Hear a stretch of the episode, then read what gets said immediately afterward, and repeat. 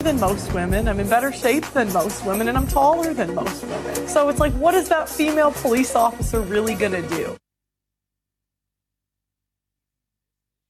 Simply go to episodes at tntradio.live. Now, TNT Radio News. For TNT Radio News, this is James O'Neill. A senior White House official has stressed that to his knowledge, the U.S. intelligence community was not aware of Hamas's plans to target Israel ahead of the October 7th attacks. In a December 3rd interview on NBC's Meet the Press, National Security Council Coordinator John Kirby claimed the United States did not have any advance warning or any knowledge of Hamas's attack plan, despite reports that imply otherwise.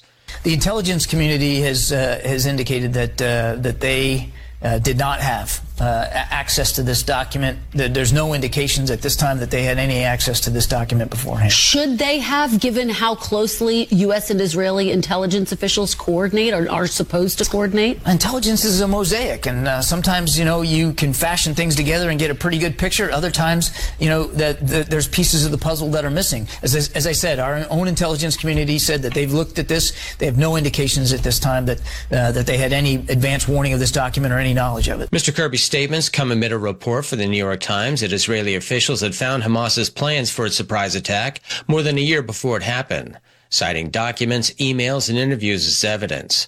The U.S. and Israeli intelligence communities have shared intelligence in the past. A horde of pro-Palestinian protesters spewing hateful threats at a Jewish-owned falafel shop in Philadelphia was put on notice by Pennsylvania's governor after their blatant act of anti-Semitism. Governor Josh Shapiro's rebuke came after dozens of enraged protesters marched on Goldie's, an Israeli-style falafel spot located in Center City, on Sunday night, surrounding the storefront while chanting, Goldie, Goldie, you can't hide, we charge you with genocide. Shapiro shared the video of the mob while condemning their brazen threats. Shapiro posted on X, Tonight in Philly, we saw a blatant act of anti-Semitism, not a peaceful protest. A restaurant was targeted and mobbed because its owner is Jewish and Israeli. This hate and bigotry is reminiscent of a dark time in history. The Philadelphia chain is owned by Mike Solomonov, an Israeli-born citizen who was raised in Pittsburgh. The UK government faces a High Court legal challenge over its decision to change and roll back on some of its net zero timetable commitments. Naturalist, BBTV presenter, and campaigner Chris Packham, represented by environment lawyers at the law firm Leigh Day, has applied for a judicial review of the government's decision to change the net zero timetable to phase out motor vehicles and gas boilers. A Department for Energy Security and Net Zero spokesperson said it rejects Mr. Packham's claims and will robustly defend the challenge. Indonesian authorities halted Monday the search for 12 climbers after Mount Merapi volcano erupted again, unleashing a new burst of hot ash as high as 800 meters into the air. The bodies of 11 climbers were recovered earlier in the day while searching for those missing, but attempts to relocate them were hindered by the renewed activity. West Sumatra's Search and Rescue Agency head Abdul Malik said the search operation would resume once conditions improved. Former New York gubernatorial candidate Lee Zeldin discussed anti-Semitism nationwide on Life, Liberty, and Levin. University of New York, where there was rampant anti-Semitism before October 7th, where if you want to celebrate your graduation from their School of Law, you have to sit through a hate-filled commencement address two years in a row by someone filled with with violent uh, thoughts and, and anti-Semitism. They had a Muslim professor who on a Sunday was uh, giving a sermon in New Jersey talking about how the Muslims should be eliminating the filth of the Jews uh, from Israel. You have you, you had a, a city council meeting that was set up to combat anti-Semitism around the schedule of the chancellor, and then the chancellor no shows. That's just one university. This is a TNT Radio Encore. The TNT Shop has great gift ideas for your furry family member. And we don't mean your Aunt Dolores. You stink. The TNT Shop has it all. From beanies to carry bags and from shoes to caps. Browse our shop now at tntradio.live.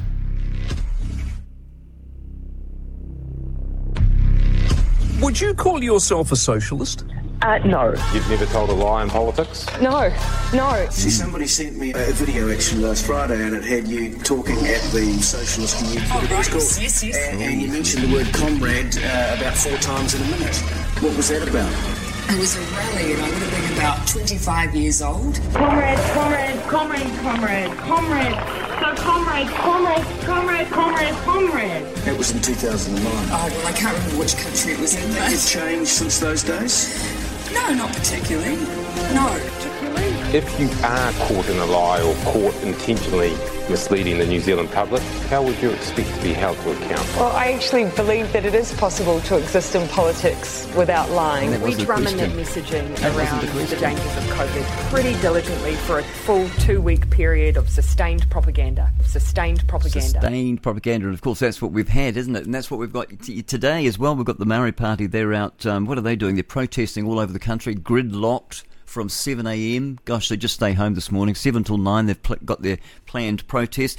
Good morning. Grant Edwards here on the Liberty NZ Breakfast. Thanks for joining me. Well, let's have a look at the weather, shall we? Firstly, the extremes. Uh, Kite, what, no, Whitianga. Whitianga. Whitianga's got the highest temperature, 17.9. Te Anau's cooler, is slightly cooler, yes, 3.4 degrees. Ohakea, that's where the um, the Skyhawks used to take off and land, do their circuits and bumps. 35 kilometres of wind, not too bad. They should be able to land all right. Uh, the wettest place is Taupo this morning, 2.2 millimetres of rain. Temperatures right across the South Island. Well, it's a bit cooler in the south, I've got to say that. Queenstown's on five, and Invercargill's a bit nippy at four. Um, pretty much, by the time you get up to, actually, I got my west and east mixed up yesterday. Sorry about that. I don't know what I was thinking. It must have been upside down. My world is upside down. Uh, Franz Josef, 12 degrees. Christchurch, 10. That's the east coast, isn't it? Yes, I got that all around the wrong way. Westport is 14 degrees. Nelson's on 13. Blenheim, 12. So there you go. And then pretty much double digits, mid double digits all the way. Uh, all the way north. And uh, what would have got up the top there? No, Kaitaia is not as warm as I thought it would be, actually 16 degrees this morning. Good morning to you uh, the Kaitaians, and uh, let's look at the short forecast. Firstly, for Northland to Taranaki, including the Coromandel Peninsula, uh, and also we'll, we'll, throw in the Bay of Plenty, and uh, why not put in the Central High Country as well? Uh, okay, let's do that. Mostly cloudy with scattered showers, thunderstorms and hail possible about Northland and Auckland and that's going to be in the afternoon. And they tell me up in Northland they thought they were going to have thunderstorms yesterday. It was a funny old day yesterday, wasn't it? Gisborne and Hawke's Bay, periods of rain with heavy falls in Gisborne this morning. Uh, rain easing in Hawke's Bay in the evening. Uh, you've got, um, yeah, that's right. Wanganui to Wellington, also for the Wairarapa. Morning cloud and then patchy drizzle with Tararua district. Uh, yes, patchy cloud. Oh, I see. Patchy cloud about the Tararua district, and then you've got fine spells. Very good. Now down to the South Island, Marlborough, Nelson, and Buller. Morning cloud and then fine spells, isolated afternoon showers about the ranges. For Canterbury, Otago, and Dunedin, morning cloud, patchy drizzle, and then you've got fine weather.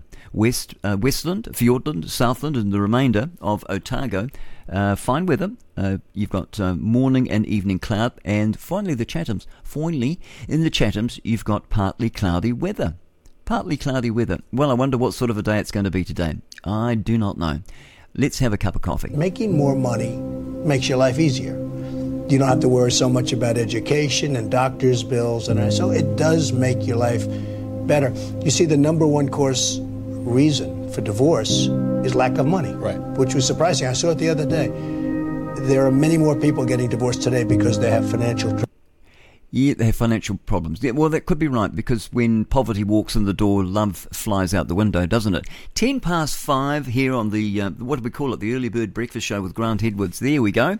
How about that? Well, what happened on this day, fifth of December? Is it a Tuesday today? Yes, it is. It's Tuesday today, the fifth of December, and I've got an old photograph here from the Turnbull Library and it says uh, first one man one vote election that happened on this day way back in 1890 uh, New Zealand's electoral law had been changed so that no one could vote for more than one vote in one general election electoral district.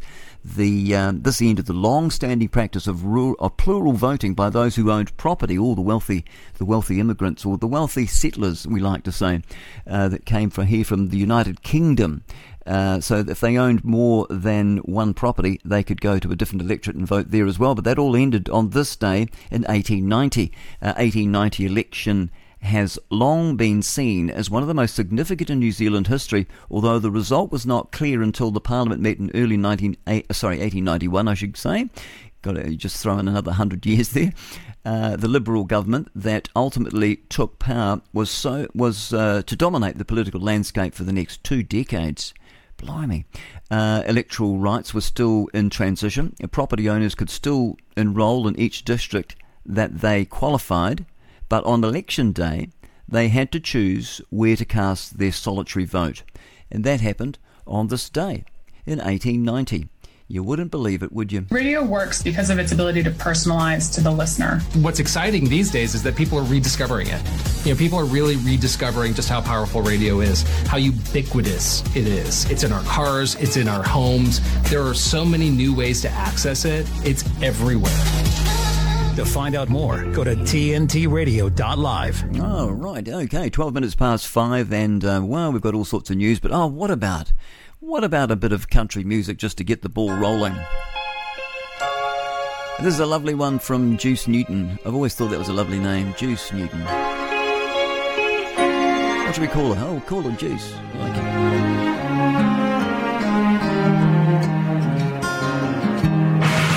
There'll be no strings to bind your hands, not if my love can bind your heart.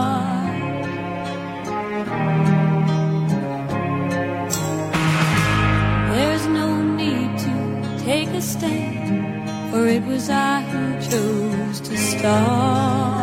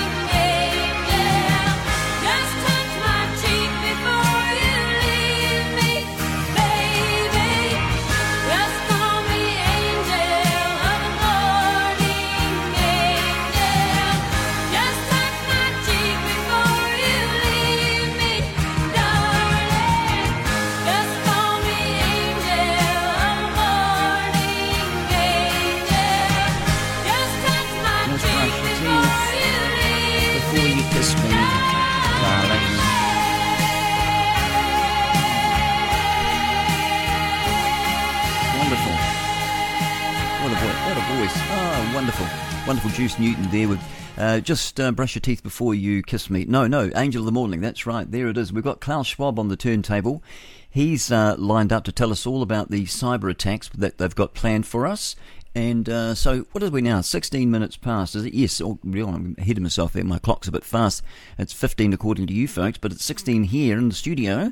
Now, we're over at Radio New Zealand. We're looking at the headlines there, the COP28. New Zealand supports triple global renewable energy or renewable energy, according to the minister. Who's the minister? Well, you wouldn't know if unless I told you. It's Simon Watts. Uh, he will provide an update on New Zealand's stance on a global renewables pledge when he lands in Dubai. they're all landing in Dubai. I think there's hundreds of planes over there, and that, so that's the uh, you know they're doing it on on we we have to pay for them to, to go to Dubai, of course, and uh, we've got to they want us to walk around, don't they? They want us to move into smart cities and walk around on Shanks's pony or ride a bike, or you know, if we're rich, we might be able to afford to plug in a scooter. I suppose when the time comes when we're when we own nothing and happy. So, um, so let's let's look at that, shall we? I'll, I'll, look at the headlines in a minute. But we've got apparently we've got planes freezing. They froze themselves to the runway in a powerful protest, actually in Dubai. Story out of Munich here. In a beautiful act of protest, the private planes of several climate activists stuck themselves to the runway with giant sheets of ice. Continuing climate activists' preferred method of protest, the planes apparently glued themselves to the runway with the ice to prevent activists from travelling to a climate change conference in Dubai. These planes really nailed the holy grail of climate change protest both sticking themselves to uh, to an object and obstructing transportation, said local man Hans Meyer. Their climate activist owners have uh, taught them well.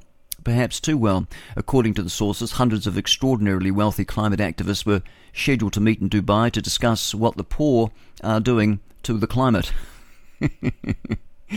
400 jets. Can you believe that? 400 private jets were expected at Dubai International Airport where individual SUVs, uh, motorcades, would shuttle each activist to one of the most posh hotels uh, on the uh, earth.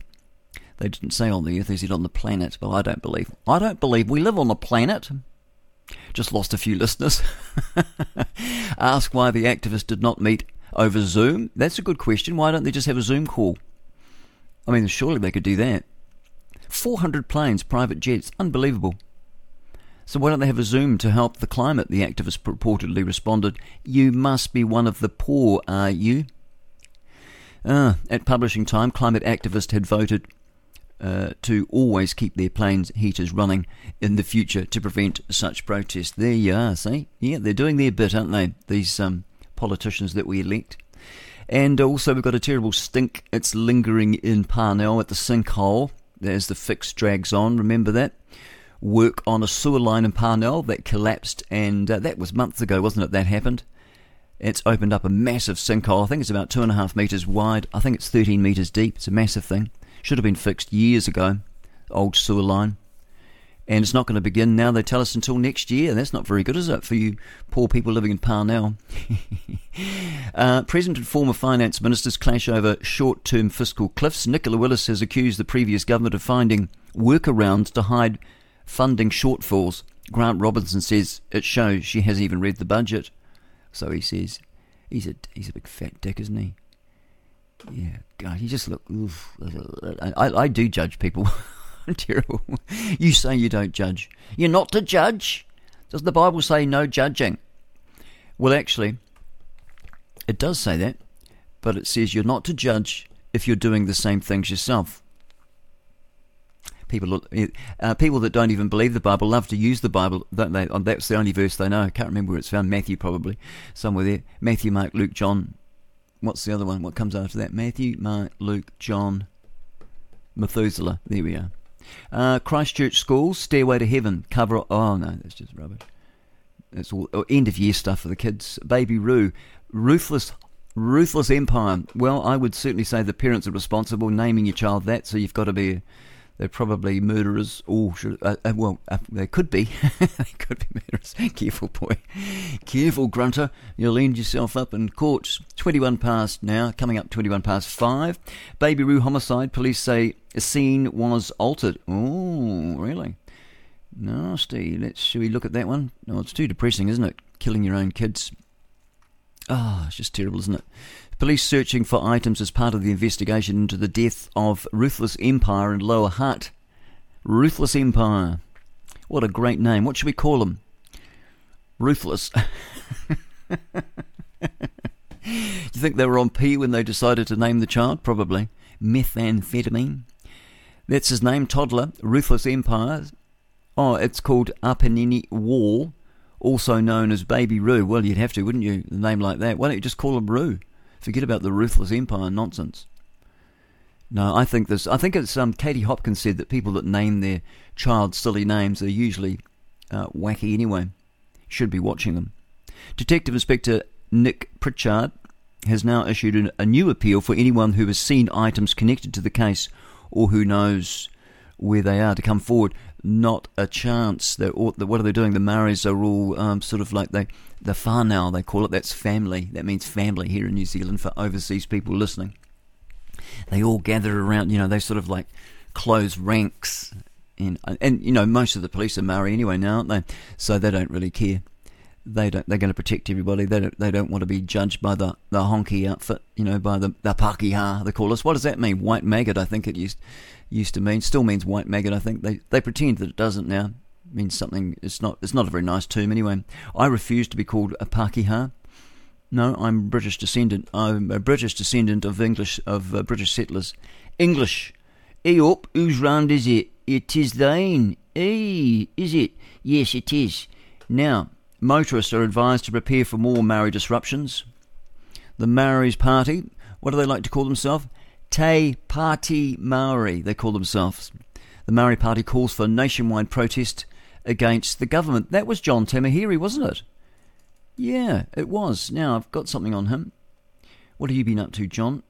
John Tamihere. I'll see if I can find you. I'm sure I should have had this out. I know, not very well organised. You look, he is. He, if you don't, he's inciting violence. You listen carefully. Listen carefully. Earlier, we spoke to David Seymour. He is making this treaty on the uh, this referendum on the treaty a, a bottom line, yeah. basically, in, in coalition negotiations with the National Party. What's that going to do for the country? Well, see, that's the tyranny of the majority. There will be uh, significant. Did he just say the tyranny of the majority? The tyranny of the majority. That's an interesting term. You've been practicing that one. Civil unrest and we don't, uh, and nor should any leader take us down that track. This is what James Shaw said to us this morning as Civil. well, that he's concerned there could be civil unrest, and James Shaw's concerned that there could be violence if the what if this referendum is held. The, well, we, it could we've got no choice. Actually, a lot of people call the Maoris the violent minority. Division. But we've got no choice. You see, when when you back people, no choice to be violent. Oh, is that right, John? When you back people into a corner, let's just hear that again. I'll shut up this time. 21, well, 25, 24, 24 minutes past five. Good morning to you. Here's John Tamihere. The, well, we, it could cause no such choice. division. But we've got no choice. You see, when when you back people into a corner and, and they've got nothing else to do, they, they, they have to resort to protest, right? And then. Yeah, but that wasn't. The, we weren't talking about protest. She was talking about violence. Is that what protest is, is for the Maoris? Is it for your for your kind of Maori? That and because we're well organised up and down the country, that that protest will will be uh, significant as it should be. There'll be uh, days of uh, national Maori action and uh, they'll close down Whangarei, Auckland, Tauranga, Hamilton, Wellington, and so we go. You see, so um, and, and, when when when we start rolling those, sounds like a threat, doesn't it? And it's happening today from about oh eight oh seven o'clock. They're going to do it right just to piss us all off when we're on our way to work, making money, while these um, hopeless people that have got nothing better to do than protest. They're going to be out on the streets all on our money because we pay for their we pay for them to sit on their ass and do nothing. You then start to see the true capacity and capability of our movement, there will be significant uh, civil disobedience. I endorse uh, absolutely my right to protest uh, against any government. To be violent, you think, eh? They're allowed to be violent. They get let off. I remember when my brother and sister were involved in a car accident. It happened in a place called Murupara, uh, on the way to Murupara. It was the uh, Reporoa pub. I got it wrong the other time when I told the story. 1970. My brother was 16. His best friend was uh, 16 and uh, they were driving the car. You're allowed to drive then at 15. Uh, and they were driving up to uh, to uh, Murupara, where my sister, who's 21, with her friend Delwyn, they were both dental nurses, and my sister was a dental nurse in Murupara. She was sole charge up there, and this drunk uh, converted a car and came out of the Murupara pub and uh, crashed into them, and uh, then he ran away from the scene. Now, and the cop was a Maori cop, and um, he he got he got let off with so much. Man, he got let off so much. You know what he got for that? He killed one boy, sixteen-year-old boy.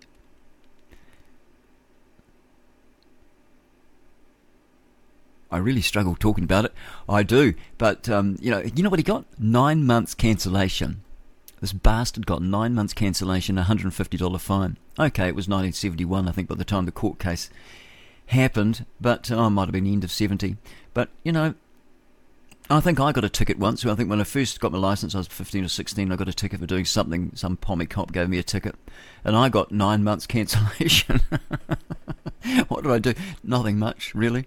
Going a little bit fast, coming from a 100 kilometre into a 50 kilometre area as I crossed through, just out to get me, just sort of hiding there like a snake in the grass. but um, they look after each other, boy. They close rank. Look at Baby Roo, that thing there. They're closed ranks the violent minority. That's what we are. That's what we've got here in this country. And they've tried to take it over. And the communists that have been running the country, and it's as though the communists are still running the country. I don't think the National Party, I don't think the coalition are actually running the country. You know who thinks running it? The deep state. Who would that be? Well, I think that we've got all these people that are from United Nations that are running, running our, our government departments. I think they run the country. And I think they just tell whoever, whatever colour's in. It's Blue's turn. It's your turn now for three years. Or can we extend it to four, please? Oh, okay. All right, we'll let you do that. Yeah, that'll be easier actually for us. Then we don't have to induct all the newbies in. They're all, they, many of them come from the United Nations, and most of them are leftists. You know, they they they want to destroy the they did, they want to destroy our state, our national state, take away. They're doing it through the kids. They do it through the um, through the government departments. That's the deep state. State. That's what. Who, that's who runs it. The other thing they're doing. I was talking to someone yesterday. It seems as though that the the uh, the globalists are almost bypassing. You know the um, the the main government and going through the individual councils and trying to get them, trying to sort of like place their people there. Very clever, isn't it? Very clever. It is. So John Tamihere calling for violence because that was what the whole thing was about. But then he said, "Oh no, national protest, and I've got I'm allowed to protest." But it, it does include, and you know, yeah, that's going to really piss people off. You know, and and so they're directing it at ordinary New Zealanders, taxpayers that are on their way to work, that have got appointments, that you know they have to get up so, because we've got so many people imported into our country. We've got so many cars on the road because we've got too many people without having a proper infrastructure. We haven't thought ahead. We've had all these half-wits thinking about other things that people don't want to use, like cycle lanes. we'll be using cycle lanes. Don't you worry about that. Don't you worry, boy. I tell you what, when they do the electoral fraud in 2026 and Labour get back in again. oh, that probably won't happen. I think what will happen is the uh, the fascists have now taken over, haven't they? The fascists will be running the country for the next four years, probably five years anyway. What do you think, Klaus?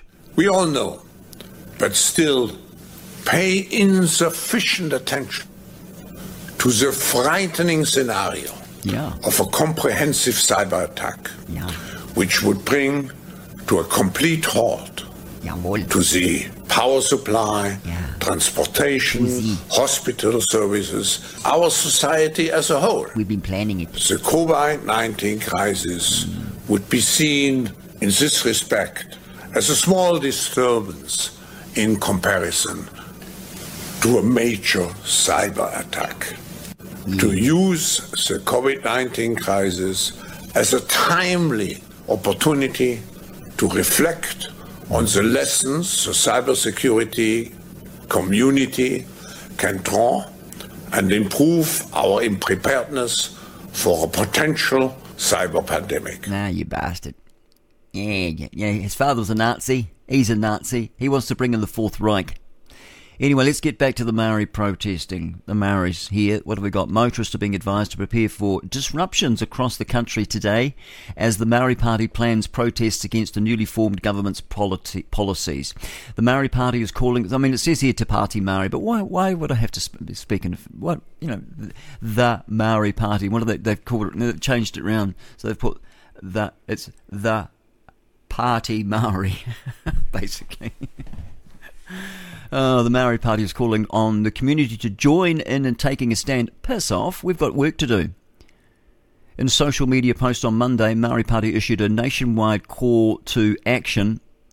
It's going to be scheduled for Tuesday. Today, the National Action Day aligns with the opening of the 54th term of government, where all MPs are required to swear an oath of allegiance to the King. I thought they already did that last week. I heard them, were they're on the radio. Oh, it was on the radio, it must be true. The action comes in response to a raft of co governance related policy announcements last week by the new national led coalition. Is it led by the national or is it led by New Zealand First? Could be led. what are you What are you doing, Winston? Why didn't you? Why weren't you there supporting Barry Young, New Zealand's hero? That's uh, that's unveiled, really, hasn't he? He's unveiled the Vax murderers on in the last party. They're all out now. They're all running like rats from the sinking ship. Anyway, back to the Maori news. Some of the policies include scrapping Wai Ora. What the heck is that? what the heck? This is people just scratch their heads and go, what the heck is that? The other five, six of the country, they just laugh at this. They laugh at Radio New Zealand and all the woke media that have that have, uh, I don't know, signed. What have they done? Why would they do this? Why would you do this to us? Did the government make you? I think they did. I think the government made you. I think that might have been part of the bribe, was it? Part of the 55 million that you've got to mention all the Maori words that nobody knows what you're talking about. I thought communication, I thought, you know, the media was supposed to communicate to us so that we could, most, the, the majority could um, understand what's going on. Te aka Whai, well, they say Phi. Te Waka Whai Ora. What is that? Oh, Maori Health Authority. Oh, piss off, you're not having one of those. We have to pay for it. You can get stuffed. we're not we're not doing that. Anyway, that's good. So they're not doing that. So yay, yay, yay. The fascists have decided they're not going to um, go down the Maori track. Gosh, that phone's getting a bit hot. Getting a bit hot under my on under the palm. Or is it my hand getting hot? Am I getting hot under the collar? Perhaps hot under the collar. Just 16 months after its establishment, the, yeah, and what a disaster that was. The proposal of the treaty principles, bullshit. Nowhere in the treaty does it talk about you having your own health authority.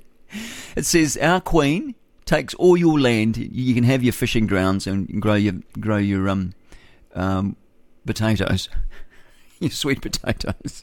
You can grow them. You can go and fish you can do all that stuff if you want. You can live. You can live in your Stone Age culture if you want to. But if you want to live in our culture, yep, come on in. You're welcome. That's what the treaty was all about.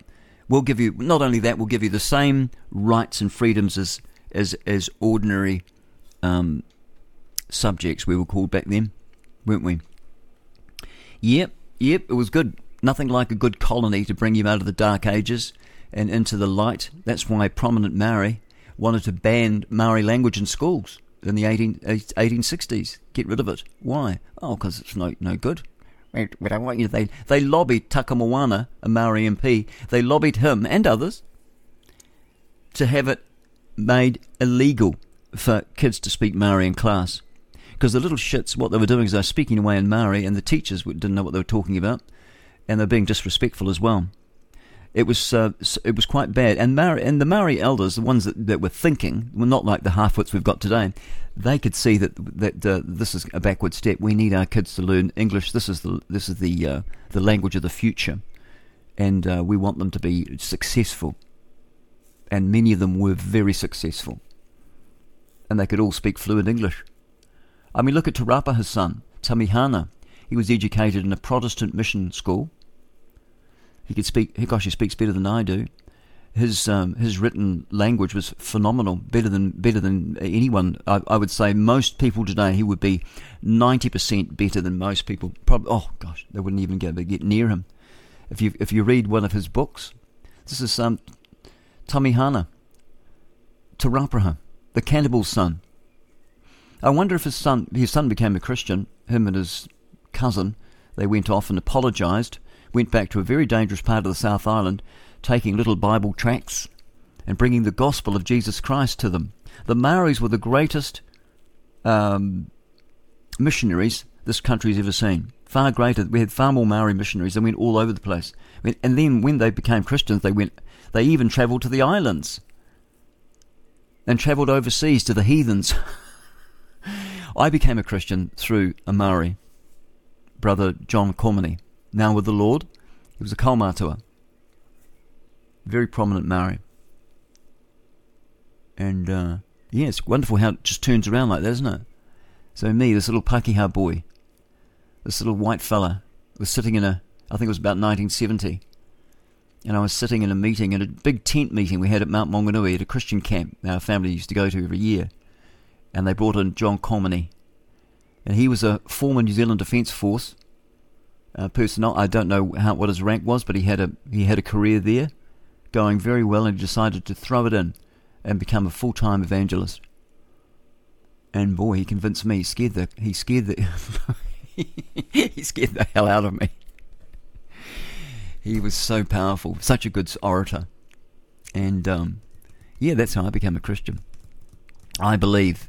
What's a Christian? The Pope says he's a Christian. Twenty-four to six. We'll have TNT Radio News at six too, by the way. Um, the Pope says he's a Christian. Is he a Christian?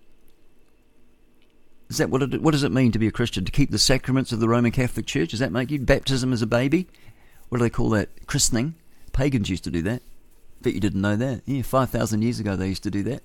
In Babylon, christen the babies, give each other gifts of eggs at Easter time. Ishtarte, worshipping the Queen of Heaven. What about the Mormons? What do they think? Well, they think that Jesus and the devil are brothers. Would that be um, is that Christianity? What does the Bible say about that? Certainly not. Hebrews chapter 1 says he's not an angel. The devil's an archangel, apparently. Covering angel, a cherub. A cherubim. That's what he is, apparently. Pretty well thought of. Until he uh, became a bit proud, diverted the praise away from his creator, and God chucked him out. He took a third of all the angels in heaven, threw them down to the earth. That's where they are. We're in his territory. He runs the show. Adam had it for a little while there in the garden, probably for about two, two days. yeah, I'd say so. I don't think that. I mean, people say, "Oh gosh, you know, we want to get back to the food that we're eating in the Garden of Eden." Um, I don't think they were there for long. I don't think they were eating actually. They were immortal. Why would they need to eat? I don't think they were. I think their bodies were quite different after the fall. I think the blood was different. The blood changed. Everything started to die. All the blood changed apparently because there was no death. No death at all until he listened to his wife. You silly man. Anyway, Grant, get back to the Maori Party. Okay, let's get back to the Maori Party. So what are they doing? According to the Maori Party, their social media posts, the kaupapa. What's that? I don't know. You can look it up on Google. Should we Google it? No, I haven't got time. The kaupapa, see, because we don't know what, what the heck is that kaupapa. And why should we bother learning it? It doesn't no good to us. Five, six of the country wouldn't have a clue what that means. I don't know either. Oh, does it mean Action Day? Oh, maybe. Just read on. It's to demonstrate the beginning of the unified Aotearoa. Where the heck's Aotearoa? Do you know that was invented by Europeans? Maori never called this country Aotearoa. It's just an invented term. Just another distraction and silly Maori. They, people, I don't know why they'd believe it. Why would you believe that? There's no way you called it Aotearoa. Just invented, invented term, a mythical term.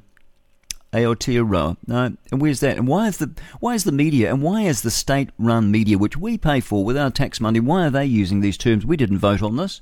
Where was the vote? At least we had a vote for the flag. We threw that out though, didn't it? Cost us though. we had to vote for whether we want a flag or not, and it cost us 26, 27 billion dollars or something. That was John Key trying to get rid of the king, the queen at the time. Now, um, so this is the approach to the government: the assault on the tangata whenua. What the heck's that mean? I don't know. And the what is this? Te Tiriti o Waitangi. What's I suppose that means the Treaty of Waitangi. I love it the way they use English, blah blah blah blah in English, and then shoot into a Maori word, into a foreign word like that. Why don't you just put the whole thing in Maori? then we'd then we'd be forced to learn it, wouldn't we? Well, that's what they're doing. They're actually forcing you to learn their language. That's what they're doing. And the communists love it because it's all about divide and rule. The fascists, now they're in power, they're going to try and stop it, but they don't really care. Klaus doesn't care whether you're a fascist or a whatever it is, whether you're a, a Nazi or a, um, a communist, he doesn't care, so long as you do what he tells you to do. And um, who runs Klaus? I don't know. I think it's Dr. Roberts Malone. He says it's called fifth generation warfare. We don't know who is actually in charge. It's not Bill Gates, probably. No, we don't know who it is. We don't know who these people are. Is it Soros? No, probably not. Probably not Klaus. He's just one of the wee cogs. Just another puppet being controlled by a puppeteer, another puppeteer who's been controlled by another puppeteer. We just don't know. It's called fifth generation warfare. We have no idea. We just call them they. Demonstrating the might of the tangata whenua and the tangata Tiriti working together. What the heck does that? We have no idea what you're talking about. Most people wouldn't wouldn't even bother reading this because they just think it's a load of shit, and I don't want to know about it because it doesn't affect me. And you're try- what affects me is when I'm on my way to work, I'm running late anyway, and now I'm in gridlock because the bloody Maoris are stopping me from earning a quid. And it just it just we all just get pissed off. That's all you're doing. You're not helping. You're not helping at all all you're doing is uh, you're you're bringing on a bloody civil war. That's what you're doing. And you know what? You'll lose because there's more of us than there is of you. You haven't got a hope. Oh, but they took all the guns off them. Oh yeah, they did. That's right. and we've got more more Maoris in the defence force. Oh yeah, you have too. And we and we and we've infiltrated. We've infiltrated the police force. Oh yeah, you have too. Oh yeah, we might be in the poop. You could be right. It could be tricky. Why don't we listen to a lovely a lovely married girl. No, she's not married. Her name is Kaylee Bell. She is from the South Island of New Zealand, and its islands. Uh, she's from the South Island and a place called Raumati.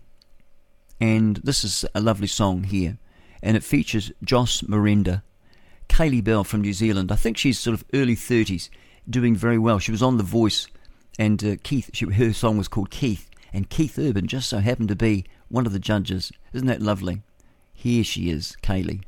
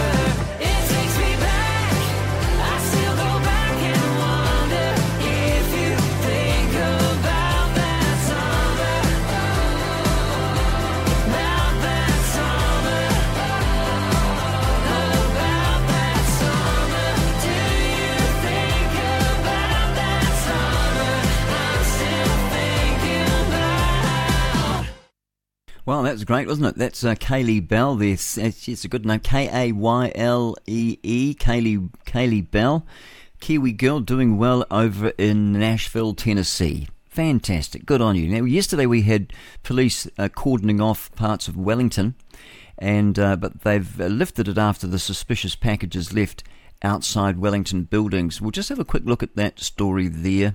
This was yesterday. Have a look at that. Yeah, go on, go on then, Grant. Tell us what, what's that about. I've just got to stop all the videos playing all over me here. There we go. Stop that. We're over at Newshub. Find them at newshub.co.nz. Police cordoned off, uh, rather, police cordons have been lifted after suspicious packages were left outside two buildings. That was a great smoke screen, wasn't it? While Barry Young, or uh, formerly uh, otherwise known as Winston uh, Smith, was in court at the hearing there. They went and arrested him on Sunday and uh, put him before the court. They wanted to lock him up. He's um, he's freed at one o'clock today. Uh, wanted to lock him up so that they can um, gather up all the information. Apparently, they're frightened. They're frightened that he's that he's spreading misinformation about the COVID, about the murder, the vax murderers, about the last government, the vax murderers. now, they, and the news media is saying that he's what is he? They're saying he's just a worker, a, a health worker. No, he's a senior analyst. He actually he actually um, set up designed and built the database that ran the whole COVID injection thing, and he see, he sees all the deaths and the injuries. He knows what's going on. He's been he's known what's going on for two years. He's been watching it, looking at it. He's well organised. He knows what he's looking at. Other people from overseas, top people have been looked at it. They agree. Um, Voices for Freedom, what do they come out? They sort of they try they're backing their man Winston because uh, we're all saying, "Where are you, Winston? Where are you?" Liz Gunn saying, "Come on, Winston. My father did a did you a favour years ago.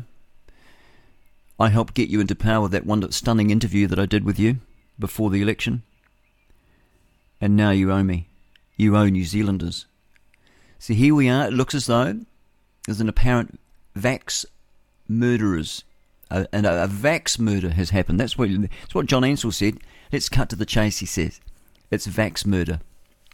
That's what's been gone. That's what's been unveiled by Barry Young. He's come forward. It's not like he's just one of the workers there. It's his department.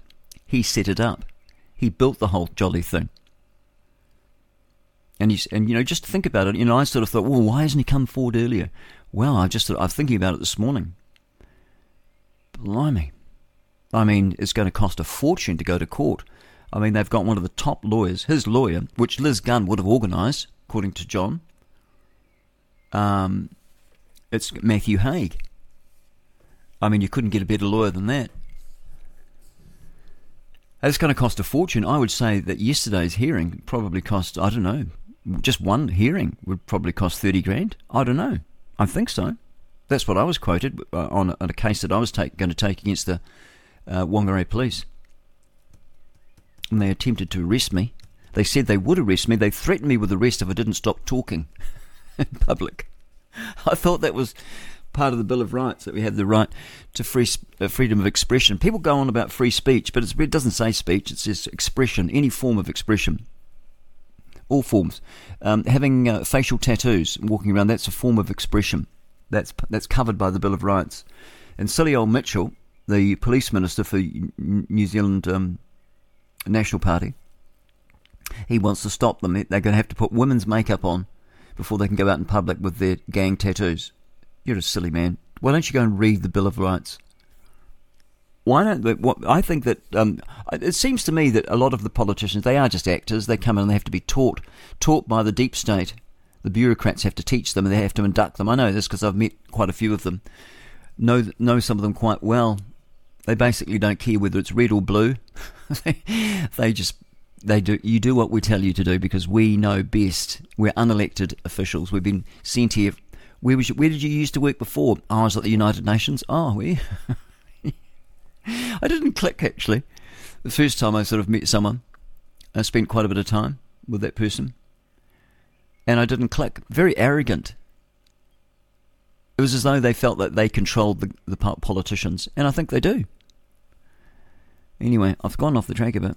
Yeah, so Winston, um, Winston Smith, his real name is Barry, 56 year old Barry uh, Barry Young, you know, and his wife was there in the court, and his daughter and others, and he got a standing ovation. And uh, apparently, John, well, it was packed anyway. The public gallery was packed, so I, don't know how many, know whether John's good at counting or not. He reckons there's about 40 people there, but it was packed, and he said there was another another dozen outside.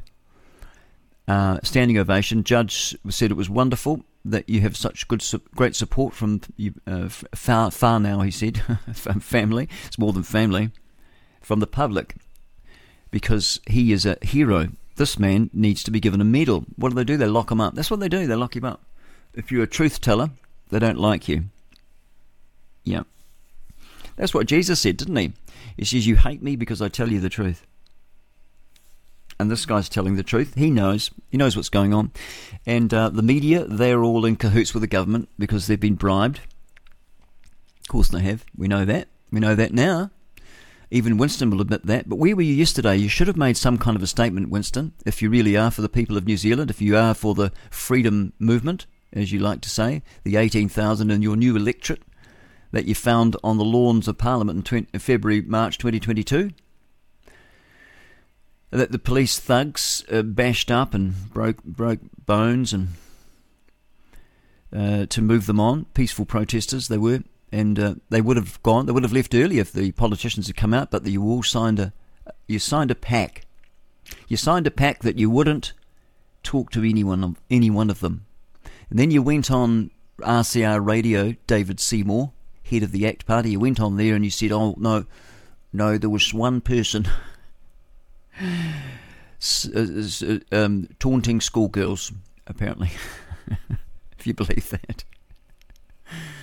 Uh, anyway, so uh, it was outside the Israeli embassy. It was on Brandon Street. This is the um, suspicious package. I wonder who would do that Israeli embassy. Well, it might not just be Muslims now. No, Muslim terrorist won't be that. No, it's these half-wits like um, John Minto. He encourages this sort of nonsense. He encourages um, violence. You know, him and him and Tamihere, they they both encourage violence um, because that was what it was about in that interview when Tamihere was on before. James Shaw was worried. James Shaw is the head of the Green Party here in New Zealand, and he was worried that there's going to be violence. And it won't be coming from us. It'll be coming from you Maoris, because you're the violent minority. Let's face it. I just say the stuff we're all thinking. We all know. We all know you are. You commit all the crime, and you're not even Maori. You, most of you are about 95% European. So what's with that? You just got this. I think it's just brainwashing in the Marais. Just brainwashing. Just just like in Gaza Strip, they're just taught in the Gaza elementary schools. They're just taught to hate the Jews, kill the Jews, kill the Jews. They don't want a two-state solution. They want to kill the Jews, get rid of them, get rid of them from river to the sea, wipe them out. If you find a Jew somewhere, kill him, cut his head off. That's what they. That's what they want. That's what most of the Palestinians want too. That's why they spat on that body. Ordinary Palestinians who were spitting on that girl that they'd raped and murdered and dragged her corpse through the street, through Gaza. That German Jewish girl. And they all just stood by and watched. Cheered. It was a celebration. Douglas Murray said one of them called home and said, Dad, I've killed ten Jews. Your son has killed ten Jews with his own hands. Oh, yay! Allah Akbar, Allah Akbar. I don't want to see. I don't want to see any more Muslims coming to this country. I think it's a dangerous thing to do to import Muslims into this country. Anyway, and then you've got Muslims are being. They're actually converting. There's a lot of crime going on with Muslim. Roman Catholics and Muslims are the two of the two of the worst offenders in our prisons. It was always Roman Catholics. You know, they, you look back and they were always the Catholics that were in, that filled the prisons, and the Roman Catholics filled the media as well. That's why we didn't know about it.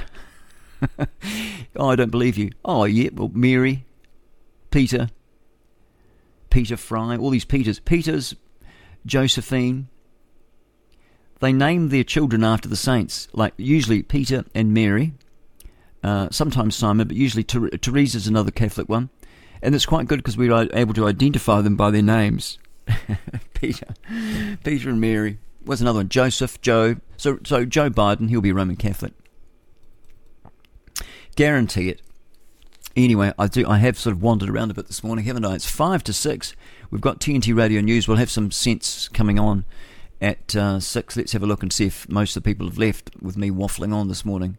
No, gosh, we've got more now. Oh, God. anyway, good you. Thanks for joining. Thanks for joining. We have people from all over the show. People from um, United Kingdom. Even had someone from China. Um, probably an expat Kiwi working over in China. Maybe I don't know. He's there for a while. Uh, people from the United States, Canada, United States. A few few Aussies in there. Quite a lot of us New Zealanders now seem to be tuning in. I don't know why. Uh, it used to be just all Canadians. The majority were Canadians and Americans, but that was when we before I started talking, I suppose. now that I talk, uh, the Kiwis think, "Oh, well, listen, listen, listen, this half-wit. Yeah, he comes on the radio. He says he's a Christian, but he swears. Yeah, he says piss and, and um, bastard and stuff like that. Terrible, terrible. Uses his terrible Bible words. Uh, yeah, and he says he's a Christian. He runs down all the religions. He says that the Seventh Day Adventists are a cult. they are. The, they're the most dangerous cult. He says that the Roman Catholics is the biggest cult. It's a big cult. It's not Christianity. It's Babylonian goddess worship. That's what he says. Yeah. He says the the um, he, he attacks them all. He attacks the the um, uh, what do they call themselves? The um, Latter Day Saints. That's the Mormons. He, says that, that the, they say that the devil and, and Jesus are brothers. The Bible doesn't say that, but that's what that's what they tell you. Go and ask a go and ask a Latter Day Saint. I'm a Latter Day Saint, but I'm not a Mormon. what about the Jehovah's Witness? I'm a witness for Jehovah, but I'm not one of those people.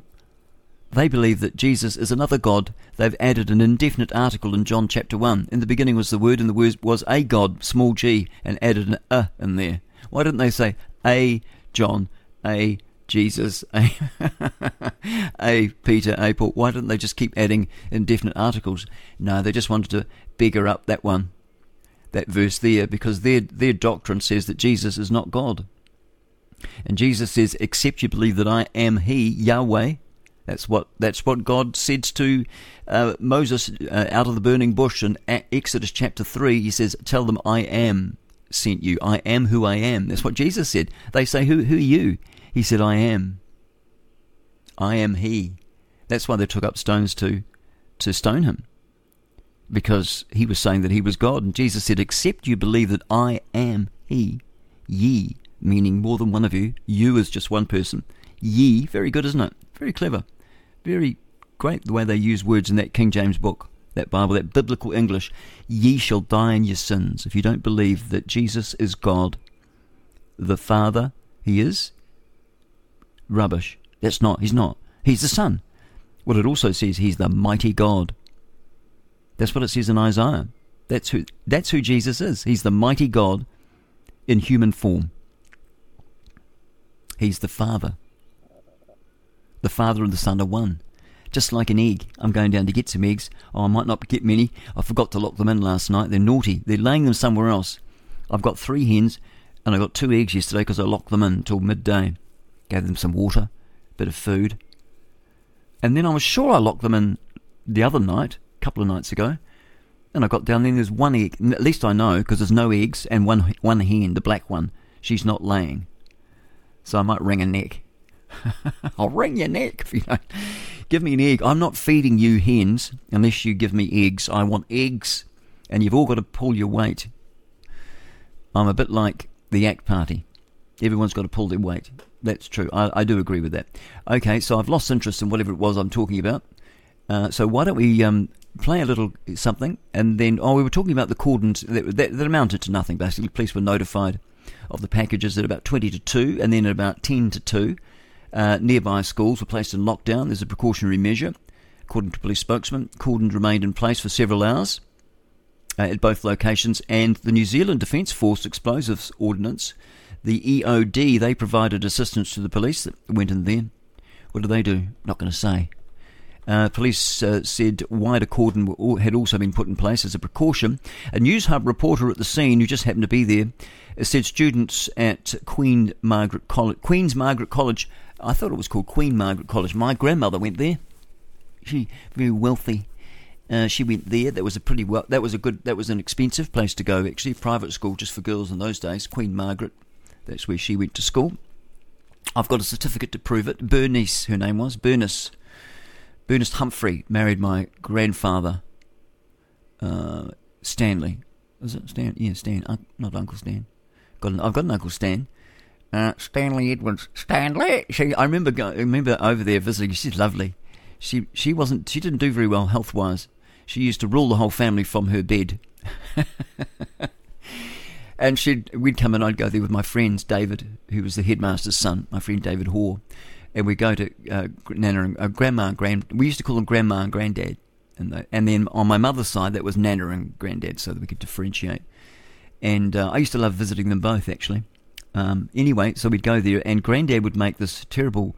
It was wonderful actually, but it was actually shockingly full of sugar. It was a lemon drink, lemonade, and he it was um, it was sort of a concentrate, and then he'd add water to it. It was delicious, and he had a lovely big lemon tree as well. And and anyway, Grandma would say, "Stanley, get the boy a drink." I can never forget that. She was so nice. Stanley, get the boy a drink. She ran. She ran that show. Yes, yes. Uh, what did he call her? Uh, grandmother or something. Oh, I'm not sure. Funny, isn't it? How they call they say that grandmother. She's your wife. Okay. So uh, anyway, so nothing happened there yesterday. Okay, so we've got the uh, Maoris. They'll be playing up in another hour. They'll be out on the motorways, blocking everybody off, uh, so we can't get to work. Now we're over at Newshub and we're looking at the headlines there, and we've got Wayne Brown in transport. Auckland Mayor Wayne Brown. He signals rate rises as annual costs of City Rail Link are revealed. Oh dear, not good for Auckland. A massive $220 million. That's how much the City Rail Link will cost Aucklanders each year once it's operational. Two hundred and twenty million year, uh, million, million dollars. Oh god. Gosh, I just about choked. Choked on my own coffee. Some of you be thinking, I wish you would choke. Um, Aucklanders each year, uh, this is what they have to pay once it gets operational, and that, of course, means uh, future rate rises. Figures have uh, come from a proposal by Weir, uh, Weir, Mayor Wayne Brown as the council prepares a 10 year budget strategy. Strategy. you get all these words mixed up. Perhaps I've had a stroke. I feel all right. I'll take my pulse. That seems all right. Um, budget strategy. There we are. Strategy. Well, that's a good word. I might write that down. Strategy. Could be a good word. It's going to cost $5.5 billion and it, has over three kilometres of tunnels. And this is the City Rail Link. It's set to open in 2026. They're working on it now, I hope. And uh, it's taken more than a decade to construct uh, this project. Former councillor Graeme Easte, that's what he says, with an E on the end, like Clark, Clark E, Clark with an E, East with an E, Easty. And he's long been a- advocating for the potential to double the capacity of the entire rail network, said Easty. East is probably uh, a founding member of the campaign to better for better transport. Uh, is he in the government or he's just a campaigner? Oh, I don't know. Oh, he's a councillor. There he is, councillor. When it opens in 2026, the City Rail Link will cost $220 million a year. We've said all that, accounting for 10% of annual rates. Far out. So that's um, good grief. So they would that would need to go up, starting with a seven and a half percent next year, and then three and a half percent the following year, and then a whopping eight percent in 2026. That's a lot of that is a lot of money going out there. Wow, yeah. Why do we need all this? Why don't we just why don't we just stop importing all these people and just employ our own and just have a lovely little country like the French do? They don't give a toss. They wouldn't care really if if the rest of the world didn't exist. I went over to Paris once. When was that? Ninety five or ninety six? Of course, it's full of Muslims now. it's a very dangerous place to go now. I wouldn't walk at night there. Uh, far out. You would not. And anyway, I could see it happening even then. But um, they don't care. They back then they didn't care whether you know you existed or not. They were just in their own world, speaking French. If you didn't try and speak French to them, they wouldn't even attempt. They all knew English. They wouldn't even attempt to speak with you in English unless you gave it a go. Bonjour. Oh, parlez-vous? Excusez-moi, s'il vous plaît. They go, oh, you, oh, English, anglais. Yeah, and they were very good. Oh, they go, I go, oh, uh, sitting there, you know, sitting on the outside there on the Champs Elysees. Um, you know, that's quite expensive when you get served out near the curb.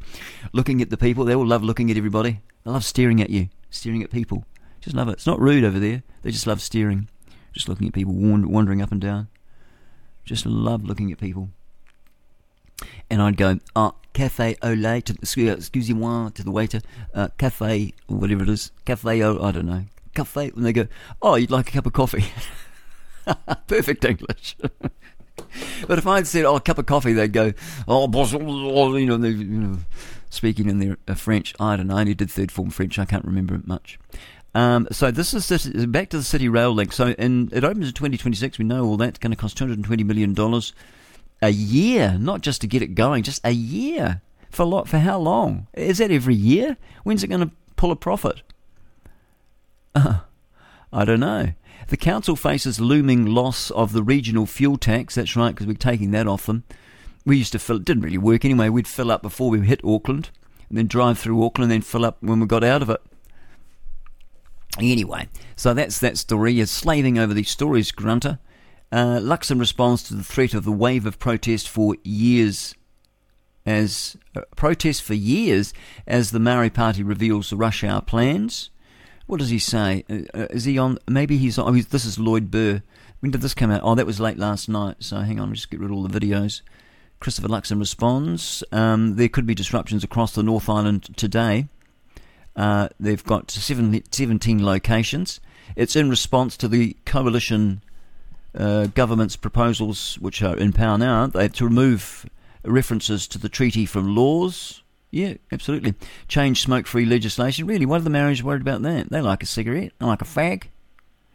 Uh, the anglicised public uh, sector names, that's all they're getting upset about, is it? How dumb. Nationwide Action Day is called on the, um, they've called, what do they call it? They call it the a Te Pāti Maori TikTok. Oh, I, no. Is that a Maori word? TikTok.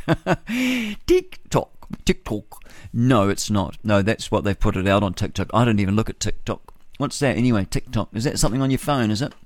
Um, Kiri Waititi. Uh, who's that? Is that Waititi's wife? Oh, it is. Yes, it's Rawiri's wife. That's the tattooed man with the man with facial decoration, desecration. That's his wife. She says, "Who's really? They're ready to hit the streets." And a and a um, and whatever and hit anyone else that comes and tries to stop them to protest like you've never seen protests before. She said in a video that was on TikTok. Uh, the party's calling for people to join the revolution. That's today, Tuesday. Their first hit out. They call it a hit out. Oh, we shouldn't use violent words like that, love.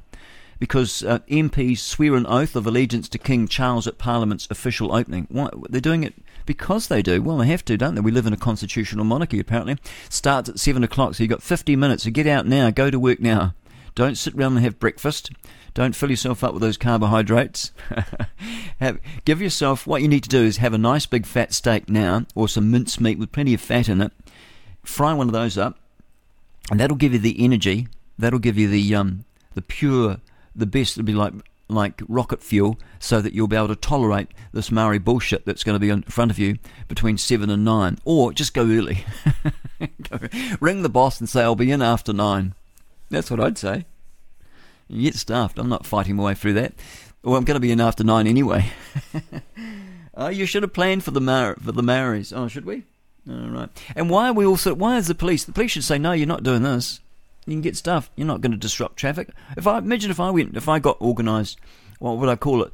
The British, um, what would I call it? Colonial colonial um, protests by Grant Edwards. A plan for seven o'clock. We're going to disrupt all the motorways. What are they going to do? Just walk around the motorways, disrupt traffic? Gosh, that's going to upset a lot of people. But that's the whole idea, I suppose. Uh, so they'll do that. And but imagine if I did that well, we'd be all arrested, wouldn't they? Lock all us white fellas up. Of course they would.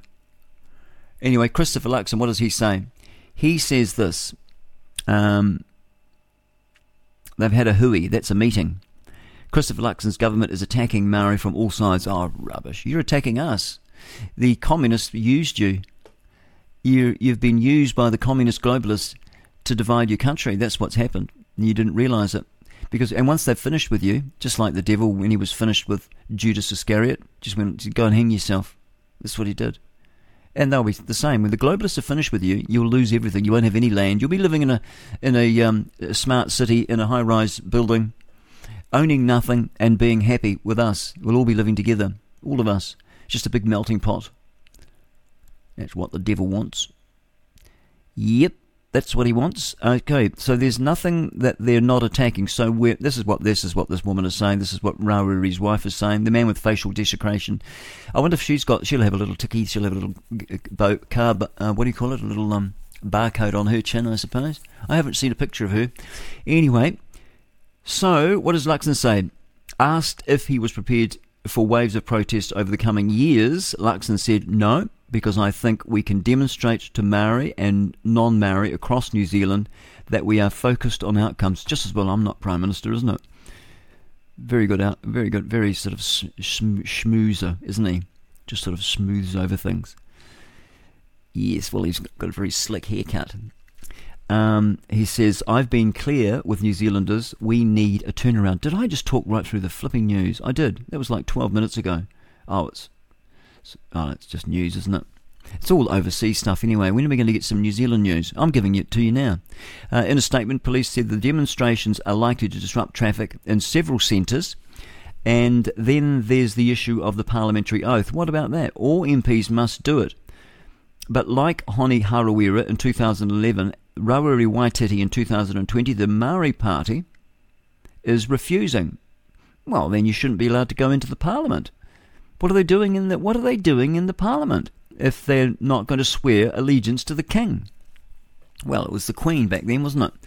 But they have to.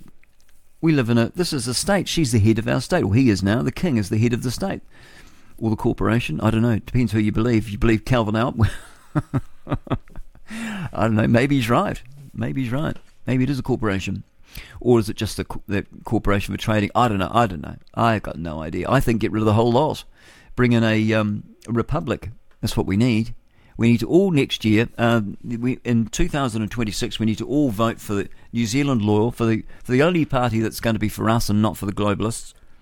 And we need to um, have a, a fully uh, codified constitution, and we need a repu- uh, needs to be a republic, so that the government set it up so the government can't make laws based on, as John Tamihere says, the the uh, tyranny of the majority, because it is the majority rules, doesn't it? And that's not always good. That means uh, that's uh, that means the big gang. It's, it's um, basically numbers, isn't it? Mathematics. So if there's ten of you, uh, you you get to um, tell that one person what to do because there's more of you. If, if there's three of you, even if there's two of you, that's the majority. So two people can tell one person what to do. That's what democracy is. And it's wrong because if two people said we're going to eat you for lunch, that one person mm, he's he's in the minority, isn't he? So he he gets eaten for lunch. And so you can see what would happen, especially if we import, import a whole lot of people from different cultures that uh, they don't have the same values on human life that we do. They might just say we're going to chop all their hands off if they steal an apple. Chop all their hands off chop them off, or we're going to chop their heads off in public. Because if the majority of people are Muslim in 2050, if they set up their Muslim state, then that will be the majority. If we don't have a constitution set in place, that will be our, that, that they can do that. Majority rules, the tyranny of the majority. The only thing that I agree with John Tamihere on is the is the tyranny of the majority. It not always it's not always tyranny. It depends who you've got. It depends who the majority are. But if you import a whole lot of people from, well, countries that aren't anything like us, no one, no one asked us who we want to be in 2050. In the 1950s and 60s, you had to be a European or British before you could come to this country. We didn't allow people to come in here from foreign countries. We were, we did, we, do you know we owed no money? In 1961, we didn't owe anything. And then the man from the World Bank came along otherwise known as the International Monetary Fund. Well, that's what they call it now, but it used to be called the World Bank. And he came in and he convinced Keith Holyoake, the Prime Minister of the day, you need some money. Here, have this. And you can build all those projects you, you love to. You can have your name on them all. You know, build that new dam. Borrow some money from us, and that was the end of it. So we were in the we were in the blue. We didn't have any debt. We owed no money to anybody. Anybody. We were absolutely debt free in 1961, and we didn't import a whole lot of foreigners from overseas to do it. No, we imported people from the United Kingdom, from Canada, United States, Europe. They came here, Western Europe, and they built a country. settlers. They built New Zealand. And so what have we got now coming in? We've got immigrants. They're not settlers. They're not builders. We build the stuff. Our ancestors, our forebears, they built everything. And these people that are coming in, we built the stuff. They they come for our stuff. So we've we've provided them. Our forebears provided for us, not for some foreigners to come and take over and provide nothing. Why don't you stay in your own country and build the shithole that you've come from? Why don't you build that up? Uh, no, because we're actually over here to take over your country for Allah. Yeah, we've come to take it over. Yes, we're going to turn the New Zealand is going to be a an Islamic state. Mark my words. That's what it's going to be if we keep bringing in these Muslims. Oh, you can't say that on the radio, Grant. Why not? Well, because that's um, homophobic. No, it's not. That's homosexuals. That if I was didn't like homosexuals, I like homosexuals. Just don't like what they do. Well, homophobic. No, no you mean, you mean um, transphobic? No, no, no. You don't mean that. No, no. What is it now when you don't like Muslims? I love Muslims. Fantastic, fantastic. I just don't want our country to become an Islamic state. Islamophobic, I think you mean, digger. Oh, yeah, that's what I mean. Yeah. Yeah, don't want to become one of those. Ah, anyway, so let's get back to the news, Grant. It's 17 minutes past, I just waffled on, waffling on here today. I don't know, feeling a bit lazy today. I don't know why. It was yesterday was a big day for me. It was a big day, you know. So disappointed in Winston Peters for not even not even having some kind of a conference saying, well, uh, I can't actually say anything because it's you know it's before the courts. He should have said something. He campaigned. He actually targeted people like us, the freedom movement, the truth movement, and um, and all these idiots went out and voted for him. People like Cam Slater were pushing for us to vote for Winston. What did he do? And now I've noticed, I've noticed now they're try- their voices for freedom in an email that came out to me. It's as though they're trying to cast doubt on Barry Young's uh, data. And that, and they're protecting their man Winston. They're protecting themselves that they made the right decision for voting for Winston, for voting for a crook. we'll see. Oh, it'll be interesting to see how it all pans out, won't it? Probably go to jail for seven years for telling the truth. And the the um the media has spun it all of, haven't they? Gosh, you know, just a worker. He's a worker stealing information. No, he's a hero because he's revealed axe murder, not axe murder, vax murder. I like it. John Ansell came up with that. It rhymes, doesn't it? Axe murderer, vax murderer. That's what they are. They're vax murderers, and we're letting them get away with it. We don't seem to care. I think we play a nice country music, country music song. What about that? Uh, okay, we'll do that in a sec. I want to show I want to show some warning signs of a disrespectful wife and just some patterns that I've noticed that you can see in relationships about who runs them. Let's let's pull it up. You married? Yeah, no, she's the best. Okay. She's a saint, and she puts up with me. And uh, I actually run jokes by her. Do you really? Yeah, like, should I say this? Is this going to, you know, nowadays there's always that, should I? It's so weird now. Okay, so he's, he admits a couple things. She's a saint and she puts up. Typically, men with this mindset actually have a wife that is not a saint and typically degrades him to make him think that he is the problem. And he doesn't just even know I've he's noticed. doing it. I- I've got so many friends that are like that. So many. They think their wife's wonderful, wonderful, and she's not. She's not. She treats them badly. Some of my friends, they can't. They can't even have. They can't even spend time with me. They can't even go and have a coffee with their mates because the wife's wanting to know where they are, what they're doing, all the time, just controlling, just controlling females. That's what they are. I love my life, free from all that bullshit. Just unbelievable. Don't put up with that crap, guys. You're men. Be men. They don't like it when you pamper to them anyway. They want you to be tough and strong.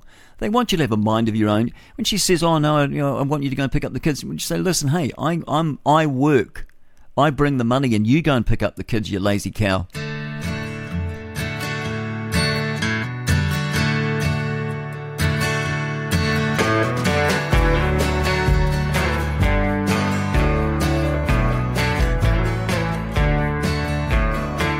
Actually, the kids can work, walk. Why can't they walk? We used to walk and take the bike. Yeah, we did. 20 past six here at the um, Liberty NZ Breakfast with Grant Edwards. Uh, this is Margot. Margot, what is it? Looks like Silka or something. I don't know. It's called Lowland something.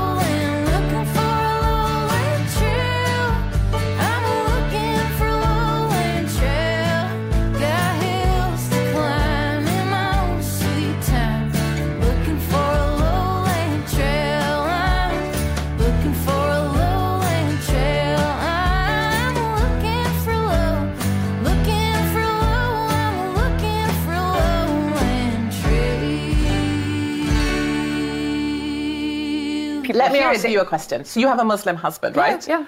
Let me ask you a question via you thr- for him. no problem. If Islam is so fantastic, why do Muslims always flee to Christian countries? I why? tell you why, because Christian countries, or Western countries to be more precise, Yeah. tend to send troops to their countries, destroy Oh. their homes, Oh, and then push them, uh, them out of their neighborhoods. That's why, because But why people- come to Christian countries? Why not go to Saudi or another Muslim country? Well, because Saudi does, uh, Saudi Arabia actively prevents uh, their Muslim neighbors from uh, going there, and Ah, the, the UK that? government or the US. But why does Saudi prevent migrants going there? Look, I'm not an ambassador for the for the Saudi government. No, but I'm probably asking because why it, it is re- it is a repressive government. Isn't it because Christian lands are free and tolerant and open? And isn't that the very thing that Muslims try and change when they arrive in our country? That's my question and my challenge in the UK.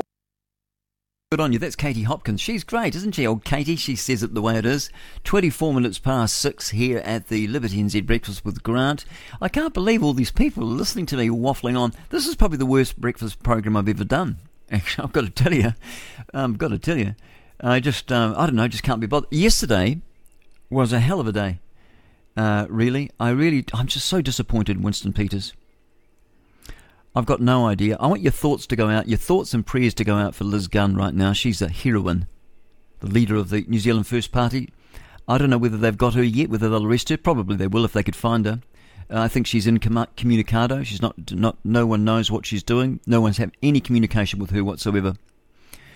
Uh, until the whole thing sort of blows over, I suppose. I don't know. It's like she's a fu- fugitive for telling the truth, for being a journalist and doing the truth. Handed it on a platter to Winston Peters. He didn't even return the calls. Not even return the calls. Okay. Yeah, so that sort of blew, me away a bit yesterday. I, th- um, I, I mean, John said, you know, this is the time, John Ansell, this is the time for Winston Peters to step up. But he never stepped up. Should have done something. Said something. Has anyone heard? Has he said anything about it? Nothing. We had, um, I think, earlier on, it was very interesting because a lot of the reports actually just left all the papers and it was just left to Radio New Zealand to do just um, to do the reports. It was as though the state media was that was their job. They had to do that. It's obviously all in cahoots, aren't they? Absolutely. Okay, we're over at looking at the fair pay agreements and apparently leaked cabinet paper. We're looking this, at this from Newshub, and the it says here the leaked cabinet paper reveals workplace relations minister Brooke Van Velden is at odds with the official advice. So she's at odds with the globalists which have infiltrated the bureaucracy, the deep state. They're telling her to do so. It's good if she's at odds. I, I like it because um, basically what they do is they basically tell you what to say. So she's at odds with them. Gosh, they'll, they'll wear her down. Don't you worry about that. She'll, you, she'll, they'll wipe that smile off her face. That's what they do. They they re, they indoctrinate you. When you become a new politician, you go in there with all, oh, I'm going to change the world. I'm going to make New Zealand great again. And then they indoctrinate you. And if you don't do what you're told, they make your life uh, an absolute misery. That's what I've been told. And that's what they do. They don't care who um, who is in power, whether it's red or blue or gold. Who who would be gold? Mm, New Zealand first? What are they? Black or something? I don't know. It doesn't matter. They're all the glo- the same globalist vulture. I do like that. Um, that Sam Sam Edwards came out with that. The globalist vulture that runs the country, and they're all just wings on the vulture, and we just vote for the different wings. Then we we added the tail feathers. And then we put Winston Peters in there. What be hanging on to the talons, I suppose. We're hanging on for grim life, for grim death. He's actually running the show, uh, I, I think. But he was quiet yesterday, and it was very annoying. Anyway, we'll get back to the story about Workplace Relations Minister. Workplace Relations Minister Brooke Van Velden. What does she say? It reveals the move would disproportionately impact women, Maori and Pacifica, and young people, and shows Workplace Relations Minister is at odds with official advice. Yeah, because you people are unelected in the bureaucracy, and you shouldn't be telling uh, your the minister what to do. The minister tells you what to do, but that's not the way they've got it. That's not the way they're doing it, are they? And most people go in there and they just take the advice from these people, unelected officials in bureaucracy, the deep state.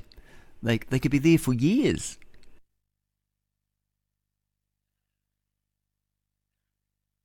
Got this frog that's um, driving me nuts. Just a minute. Right. Okay, better have another coffee. Um, so what's happening here? Now it's dubbed the FPA. It's called. It's called the the Day Fair Pay Agreement. Agreements were passed. Was a big day for workers, and scrapping the deals dubbed FPAs and it was a big campaign promise for National, and now they say that it'll be gone by Christmas as part of the coalition's 100 day plan. It's something that we oppose in opposition. We opposed in opposition, and so did the other parties in the coalition. That's good. That was according to Chris Luxon. But there's been a minor leak about those plans. Nash, um, Newshub has obtained a cabinet paper and advice from Treasury that's the deep state, part of the deep state. The two papers uh, show the Workplace Relations Minister Brooke Van Velden is ignoring official advice. Treasury told the minister that women, young women, Maori and Pacifica people could have disproportionately benefited from FPAs, but Van Velden told Cabinet that she did not believe a blunt tool like FPAs would have been successful. We just don't believe the FPAs are actually good at creating good business environment and therefore good long-term certainty for good employees, said Luxon. Asked if he was worried that a cabinet paper had been leaked, Luxon said he wouldn't get into it as he wasn't aware of it. Uh, is that true? Is that the truth? Mm. Bus drivers, hospitality workers, security workers, uh, cleaners, early childhood workers, and supermarket staff are all FPAs. They rather they had all the FPAs uh, already approved, and on the whole, the FPAs were expected to boost wages up by 600 million a year. They use these big figures; doesn't mean anything to us. 600 million was that five cents in your pay packet, two dollars. There's hundreds of thousands of workers, and the official advice that we're taking uh, is um, there's hundreds of millions of dollars would have been lost from them said the Council of Trade Unions representative Richard Wagstaff. The leaked Treasury advice did some employers. Oh, now, the leaked Treasury advice did say some employers stand to benefit from repealing FPAs as they now face lower wage costs. There we are. Van Velden also told her cabinet colleagues there had been consultation with the Council of Trade Unions and Business New Zealand, while Treasury said there had been no consultation. So who's telling the truth? But while News Hubs has confirmed Business New Zealand was consulted, the unions weren't. It reveals a lot about the character and the priorities of this government, see, said Wagstaff. uh, in the in a cost of living crisis that they say that they're going to resolve. They're deliberately going after the wages and conditions of poor and vulnerable workers. Listen, if you if the if the employers can't afford to uh, run their business, you're not you're going to be out of a job and you'll be on the dole, won't you? It's a boring story, and I, I don't want to keep reading it. What else have we got happening here? Most racist in the decade. New Maori MPs pledged to fight harmful coalition government. There we are. And the and so that's what they're going to do. The Maoris are at war with us now. The civil war has started. It started in the newspapers, and the it's as though it's to me it's as though the media are at war with the coalition as well. So we've got the delays today. So that'll be happening when up to half past six. Gosh, this morning's dragging, isn't it? Uh, so there we are. There's nothing really happening. So what are the main stories? Luxon responds to a threat wave of protests for, over the Maori Party. Blah blah blah. Starts at uh, seven o'clock. Uh, we've got most Maoris, uh, most racist, uh, uh, rather. Um, this is the Maori pledge. They say they they've pledged to to uh, fight the, the harmful coalition. Uh, the, the, coalition is the most racist. No, they're just not taking any bullshit from you, Maoris, that's anymore. That's not, we've had enough of you. We've had a gutsful. The rest of the country have had a gutsful. You just want to get on with it, and you've just got to toe the line and be one of us. That was what the treaty was all about. Don't try and rewrite. Don't try and imagine it means something that it doesn't. Basically means we're all together. We're one people. That's what Rob Muldoon used to say. Wayne Brown, he signalled rate rises. That these are these are all the stories. Should we just play music this morning? May as well. I'm sick of talking. I don't know about you. I can't believe there's so many people listening uh, to me rapping on. I'm going to play a song, and um, let's do that. Let's do. Let's play a song after this. The war in Syria, half a million dead and counting. In Yemen, Sudan, millions have died. Lebanon, Libya, Pakistan. Of the 50 plus Muslim countries, hardly any have democracy. The Muslim world is extremely violent to one another and to non Muslims. In many ways, the Muslim world today is where the Christian world was 400 years ago. Think about it. There are millions of dedicated Catholics and there are millions of Protestants. 400 years ago, they were killing each other. Today, even though they still believe in different things, Protestants and Catholics have stopped using violence. This is not the case in the Muslim world. There is no scenario in the heads of the Palestinian Authority or of Hamas in which one Jew is allowed to live in the Palestinian state. So, if from the river to the sea a Palestinian state is created, it will mean either the eradication of all Jews in Israel or the displacement of all Jews in Israel, which means carting out every Jew from their historic homeland and either killing them or sending them somewhere else. And that would be done in the name of being anti Nazi.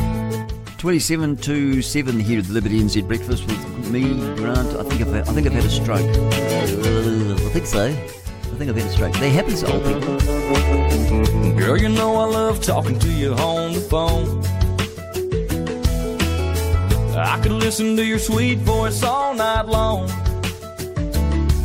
Sometimes I can get by with the sweet dreams, baby, good night. But this time, well, I don't want to spend it alone. So I'm coming over, I hope it's alright. Listen for me pulling into your drive. Look out your window. I don't want to know that you're coming over to her place. You're, I, I, I don't know. What is wrong with country music at the moment? I'm coming over to your place. Are you married to her? Well, you shouldn't be coming over. Does her father know that you're coming over? What's she doing? Allowing you to come over if you're not married? Going to see you tonight, going to come over. No way. I'm not having uh, fornication on my program. I'm, I'm going to delete all this rubbish, all this rubbish that I've got I'm playing here. Let's find a song that's wholesome. Paul Kelly, To Her Door. I don't know, maybe that's not. I used to just like the music, and then when you start listening, you start listening to the words and you think, far out, this is filthy. One of them, um, he was shagging some girl on the tailgate of his truck. Well, I deleted him as soon as I heard the words. So that's the trouble, you know, you sing along to these songs, you don't realise what you're singing. Um, it's, uh, it's not good, is it? Um, let's have a proper love song. Uh, here we go. Uh, yeah, this is a proper love song. It's a love song uh, for people have been in love a long time, as opposed to people who have first met, which are most love songs. get kind of tedious when you're listening to them if you're in a long-term relationship. Even when you meet your friend and he's telling you about how wonderful this girl is and they've met and she's the one for me and she's so much fun and he really listens, understands me, and you're going, yeah, we know, we know. It's called love. You'll get over it. and when you do, come back to me then and we'll see how wonderful she is. So this is a love song for people who've been together for a long time. It's got a little bit of a country feel. Here we go.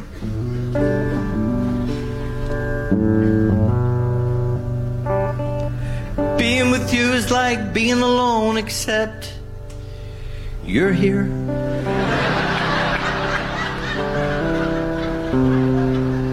Cause we don't talk anymore. Thank God.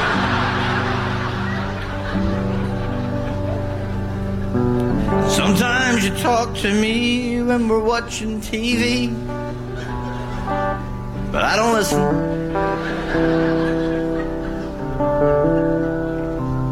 It's not that I don't love you, it's just hard to keep up that level of enthusiasm.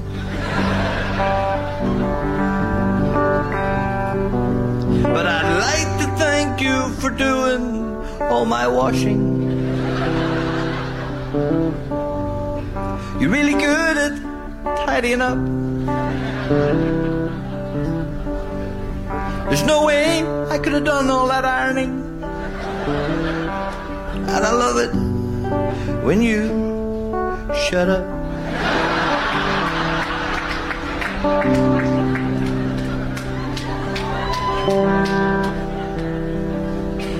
But when your friends come over, they don't realize that there is two of you.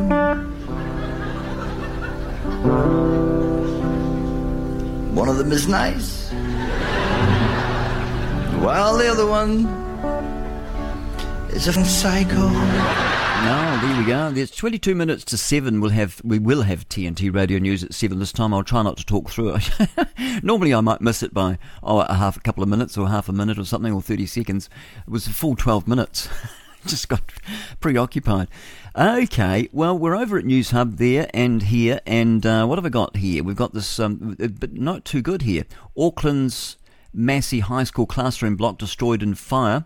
Large blaze in this in central Christchurch. So we've got two stories that have just come out in the last couple of minutes. We've got Andrew Hallberg and uh, Mitchell Mitchell Redman are the reporters here, and a three-story classroom block at an Auckland high school has been destroyed by a large fire with dozens. As opposed to a small fire, a large fire and dozens of firefighters fighting the blaze overnight. Emergency services were called to Massey High School in Don Buck Road, Buck Road at 11 o'clock last night, and the uh, it was a very large building. It had gone up in flames. Oh, it doesn't look very good. It looks nasty. Good photography there. Newshub photographers out there taking the shots. Fire and Emergency New Zealand said it res- uh, responded to over 20, wow, with over 20 vehicles, including nine fire trucks, two ladder trucks, nine support vehicles, with the blaze eventually being contained after midnight. So it took them an hour to get the jolly thing under control.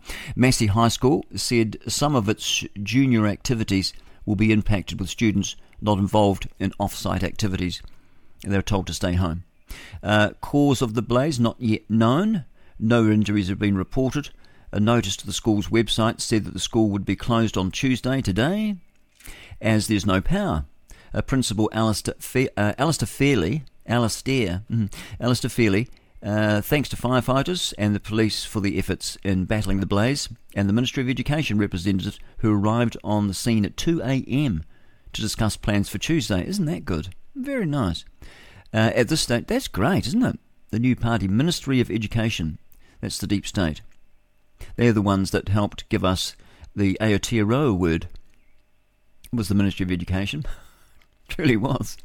You don't believe me? Oh, it's true. I'll, I'll, I'll, I'll prove it one day. Just hang on. Just stay with me and um, keep listening, and I'll bring it up. I'll, re- I'll, I'll give you the information. That was just an all-invented term, the Aotearoa nonsense. Anyway, um, so at this stage, the power to the school has been cut and I must have done it on purpose. I suppose that's a sensible thing to do. It will remain off until the affected block can be isolated from the grid, according to the notice. Fire crews will also continue with their work to ensure that the block is fully extinguished, and yeah, because they can just carry on, especially if it's a bit windy. Man, when I light fires here on the farm, oh, sometimes I go for days. You know, you go back there and just stoke her up again.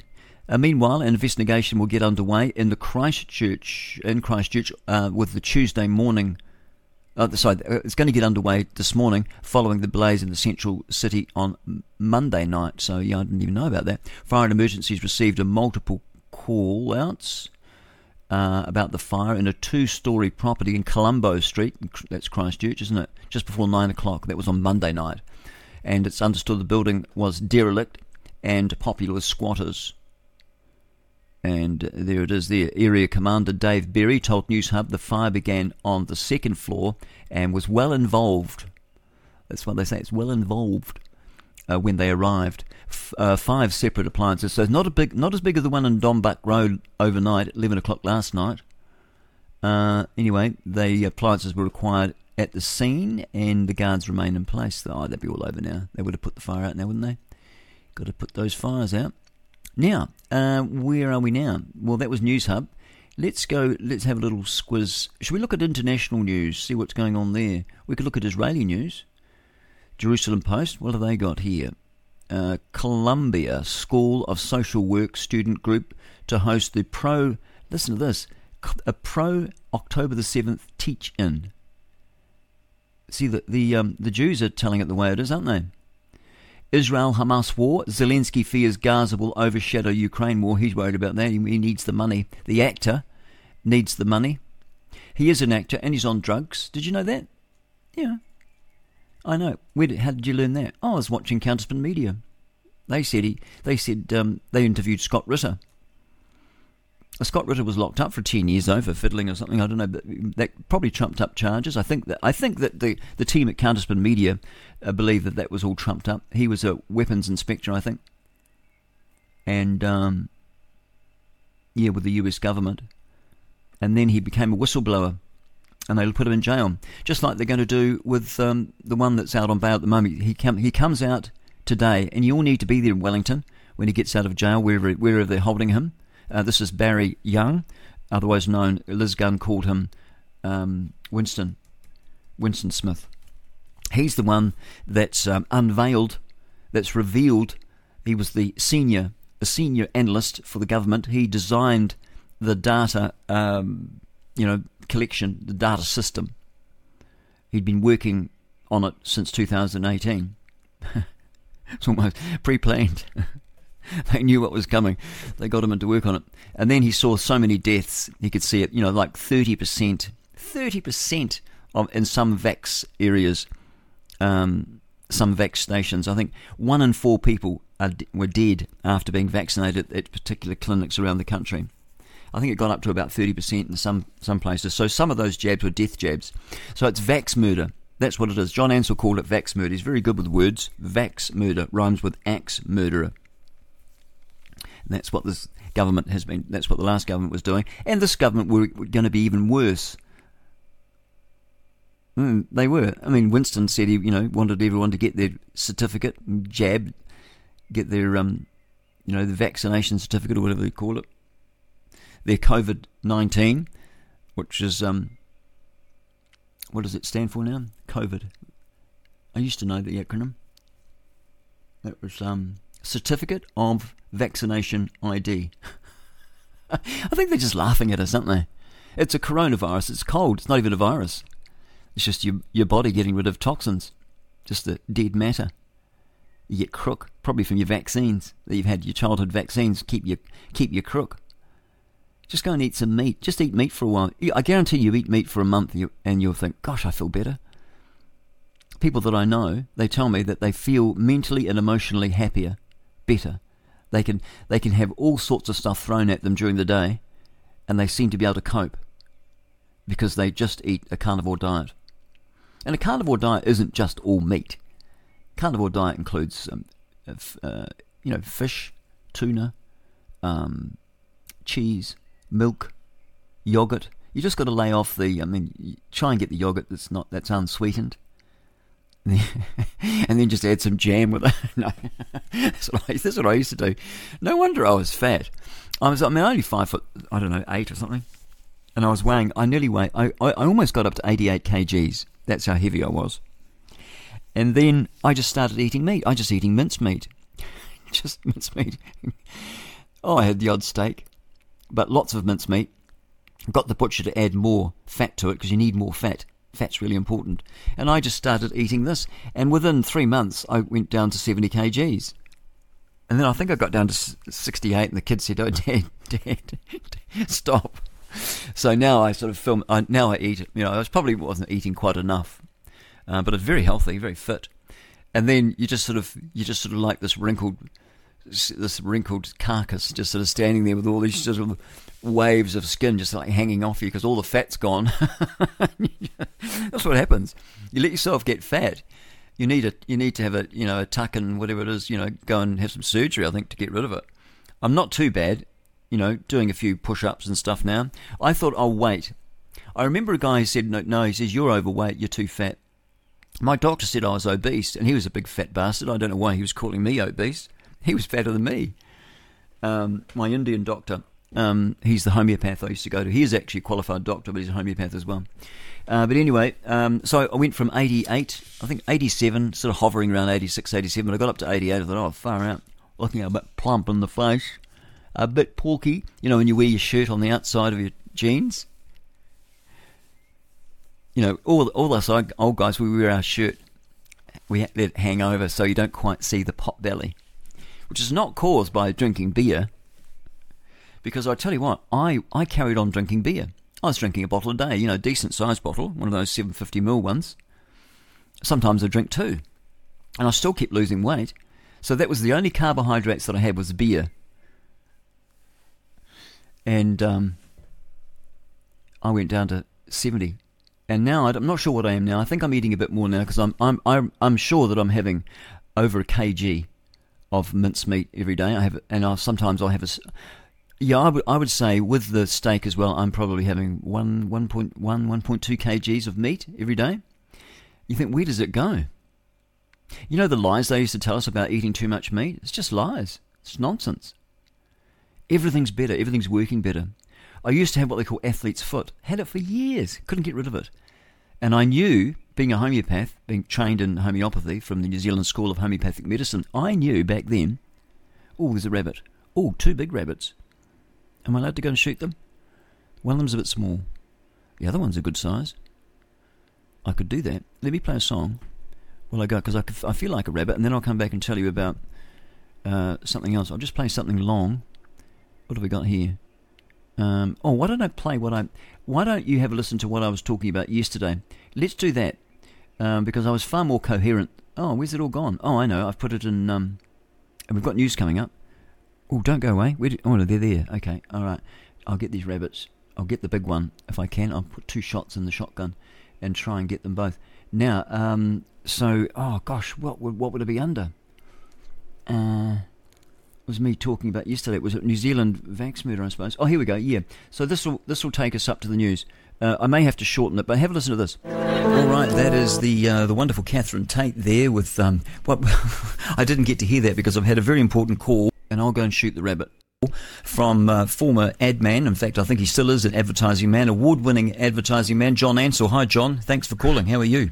Hi, Grant. Yeah, well, I'm good. I'm I'm uh, inspired by the that heroic whistleblower, Mm. Uh, and I'm going over the hill to from uh, the Wairarapa to Wellington to stand with him, Right. and uh, well, at least somewhere near him, Excellent. and uh, because he he he is inspiring a, a, a planet really, and it's also bringing out the enemy within.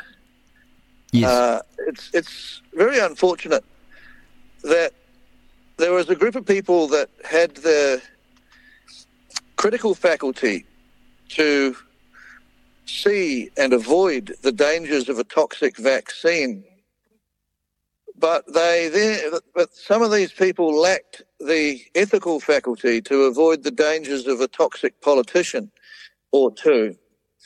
And you know, the people that voted for New Zealand first, it's going to be a very big day for them today.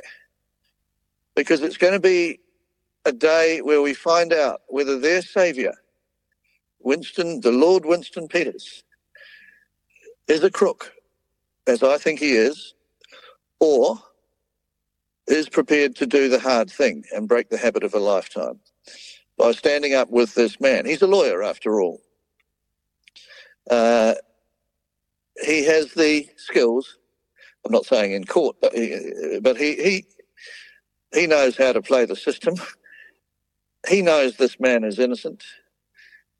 Well, he's possibly not innocent of what they're charging him with, which I don't know, but it's possibly, you know, theft as a servant or something. I've got the report here from Radio New Zealand. I can quickly just fill you in, give you a paragraph of that if you like, so you know what the Yes. latest is. Uh, police have arrested a man accused of leaking large amounts of Te Whatu Ora vaccination data online. The 56 year old man has been charged with accessing a computer system for dishonest purposes. He will appear in the Wellington District Court on Monday, which is today.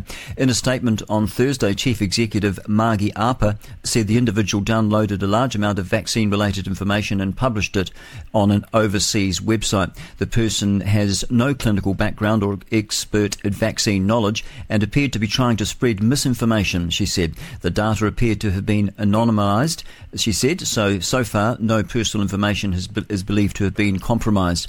Analysis of the released data is ongoing, but work so far has not found any national health index numbers or personally identifiable information. The full context of the breach will still be investigated, she said. Cybersecurity specialists are continuing to scan intensively for any other places where the information may appear.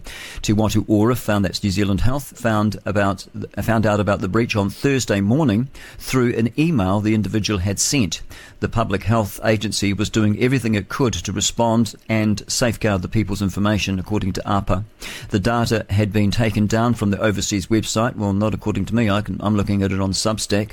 I can read it. Um, I was started to read it when you called. Actually, uh, Re- Employment Relations Authority injunction was preventing it from being published. Well, it is published, and I've got the link on our website, which you can find at uh, thewireless.nz. Thewireless.nz. You'll go straight to the Substack one there, and there I have been when I posted stuff on Facebook about it over the weekend, or when I found out about it, uh, it's been. Um, uh, taken down. People say, "Oh, I can't see the link," so I actually pasted it in text over a series of comments so people know what's going on. In addition, the police complaints have been uh, complaints been laid. Uh, an employment investigation is underway, and the person is no longer at work. Obviously, he wouldn't want to be anyway.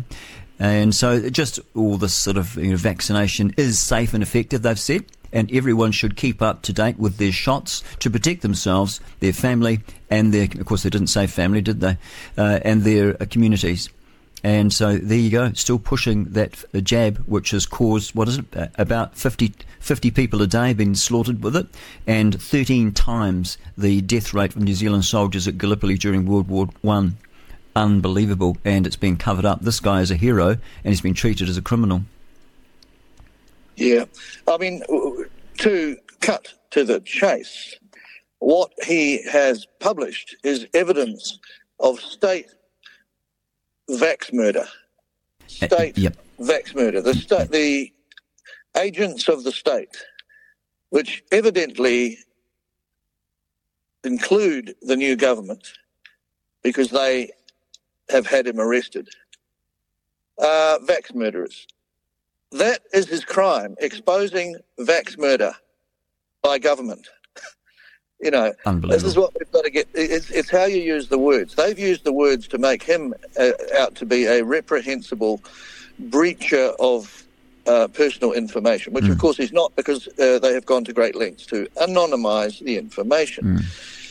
But what they, what he, what he has exposed, this heroic man, is such evidence as at one vac centre in Invercargill, 51, I think it is, people were vaxed in a two hour period, and all of them are now dead. Yep, I've got that information here from Substack. That is what we're talking about. That is what he is putting out. Yep. That is what they're covering up. That is why they're arresting people. Because they stupidly think that they're going to get away with that. Even if they got away with it in this lifetime, it would be one hell of an afterlife, wouldn't it? Mm. Unbelievable, isn't it? now, um, it- Um, it's, it's, they won't. They won't get away with it in this lifetime. They won't get away with it this week, or, or even today. I can Um, confirm what you've just said. It says here that one particular vaccination centre in Invercargill, 51 people were vaccinated within the space of just two hours. All 51 are now dead. Out of 837 people who were vaccinated at another vaccination centre, 253 of them are now dead. 30% of everyone who was vaccinated at that centre are now dead. At another vaccination centre, 923 people vaccinated there, 276 are now dead, and there were numerous vaccination centres around the country that had mortality rates at this sort of level 30%. This is compared to the normal average mortality rate of just 0.75%, which is what we should be seeing. The data also shows how many fatalities were linked to each individual vaccinator. One vaccinator had a mortality rate of 25%, so it's one in four people they were killing with their deadly And they were paid. They were paid three hundred dollars per stab Wow. to kill those people. So I don't hold the the the hero of the hour, the whistleblower, the other the other hero being Liz Gunn, uh, who is in hiding. I don't like to say hiding so much because she's not a hider, but she has to take refuge in an undisclosed location away from uh, digital communication just for her own protection now. Yes, and so she can tell us what's going on. I suppose, yeah. although she's there, there'd be probably she's incommunicado, but she because of the Yeah. um, because of that. I yeah. think I think so. But you know, this the whistleblower is taking a softer approach to the vaxecutors, as I call them. But they knew what they were doing. They took money to kill people, knowing that they would be killing some of the people that they faux, faux vaccinated, faux, F-A-U-X, they, they supposedly vaccinated. But everybody knows it's not a vaccine. And uh, so he, he takes a sympathetic view and says, oh, they wouldn't have known. Well, if they had a, curi- if a critical faculty, they would have found out. Anyway, let's give him the benefit of the doubt. I want to see this guy. I want to shake his hand. I want to buy him lunch if I can. Uh, Well, it sounds like he's and- incarcerated, doesn't it? Like he's um, he's been arrested. In the Mike B article that appeared on Counterspin, I think it was Counterspin, he says he's locked up. Hmm. But I don't know if that's just him extrapolating being arrested uh, with uh, with imprisonment. I don't know that everyone that gets arrested gets locked up in the police cells, but I don't know. We'll find out soon. Um, yeah, and there's the nothing. and the blue the blue power gang will be there in Yeah. force, perhaps. Uh, perhaps they'll take an interest in those of us who turn up to support him. Perhaps they'll arrest us. Oh, they might do. They've, they'll be out with the cameras anyway, taking photographs Who of knows? everybody, mm, as they cares? do. I'll be asking them why they why they are lining, why they are running interference for a vax murderer. Mm. you know. Yeah. Um, you know, but this is this is what today is. We've got to do something for this man, Mm. And we've got to identify whether we are one of the ethically challenged, like I'm accusing New Zealand First voters of being. They had a chance to spend the weeks before an election build, helping to build an honest party with a transparently honest leader, and they chose to back a crook. Now, I could be wrong. That could be proven today. Winston Peters could stand up and explain everything that we've said. And maybe explain it to Chris Luxon, because Chris Luxon has blood on his hands uh, because the National Party's position was to was to execute more people faster. And now Shane, that was their way of opposing Jacinda Ardern, Yeah. was to urge Labor to kill more people faster. I'm just filling in the words. And Winston Peters did the same. And, and 2021. in Seymour. Mm. Yeah. So uh, anyway, this this can be a day of redemption for them, and, and I can have to eat humble pie. Let's just see. We'll see. That's what Scraping together all the news and information you need. It's engaging. At the top and bottom of the hour. Today's News Talk Radio, TNT. But uh, that's for another conversation. Matthew Russell Lee, Inner City Press, our legal correspondent. Thank you very much for joining us on TNT this week. Definitely, always a pleasure. One day we'll one day we'll be visual, so we'll see. Yeah, and not too far in the future, I think. Uh, that's next up. Matthew Russell Lee. Big thank you to uh, Layla Hatoum, investigative journalist from Lebanon, for that great update on the crisis in Gaza in the first hour. And a big thank you to our listeners. Whether you're listening, whether you're watching in Technicolor, we appreciate you here at TNT. Today's News Talk, Patrick Henningsen, your host, signing out. Until then, I'll see you guys on Monday, same time. Be a part of the conversation and follow TNT Radio on Gab, Gettr, and Twitter. Now, TNT Radio News. For TNT Radio News, this is James O'Neill. Amid growing concerns about Ukraine's ability to continue the fight against the much larger Russian military and failures to recapture any meaningful amount of territory from Moscow's army, there are growing whispers in the halls of power in the West about the ex-Soviet state's prospects in battling back against its former master. The latest to publicly express concern was NATO chief Jens Stoltenberg, who told German broadcaster ARD, as translated by Politico, that the West should be prepared for bad news, without elaborating on exactly what he believes may befall the war-torn country next. The comments from the Norwegian politician came as the Kremlin announced that President Vladimir Putin had ordered the addition of 170,000 extra troops to the Russian armed forces, in a move that would take the total strength of the army to over 1.3 million. A horde of pro-Palestinian protesters spewing hateful threats at a Jewish-owned falafel shop in Philadelphia was put on notice by Pennsylvania's governor after their blatant act of anti-Semitism.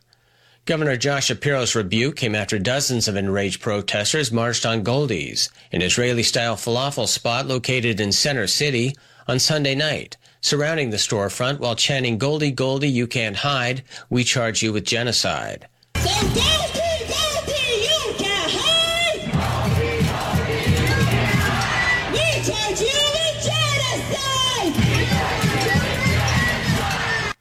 Shapiro shared the video of the mob while condemning their brazen threats.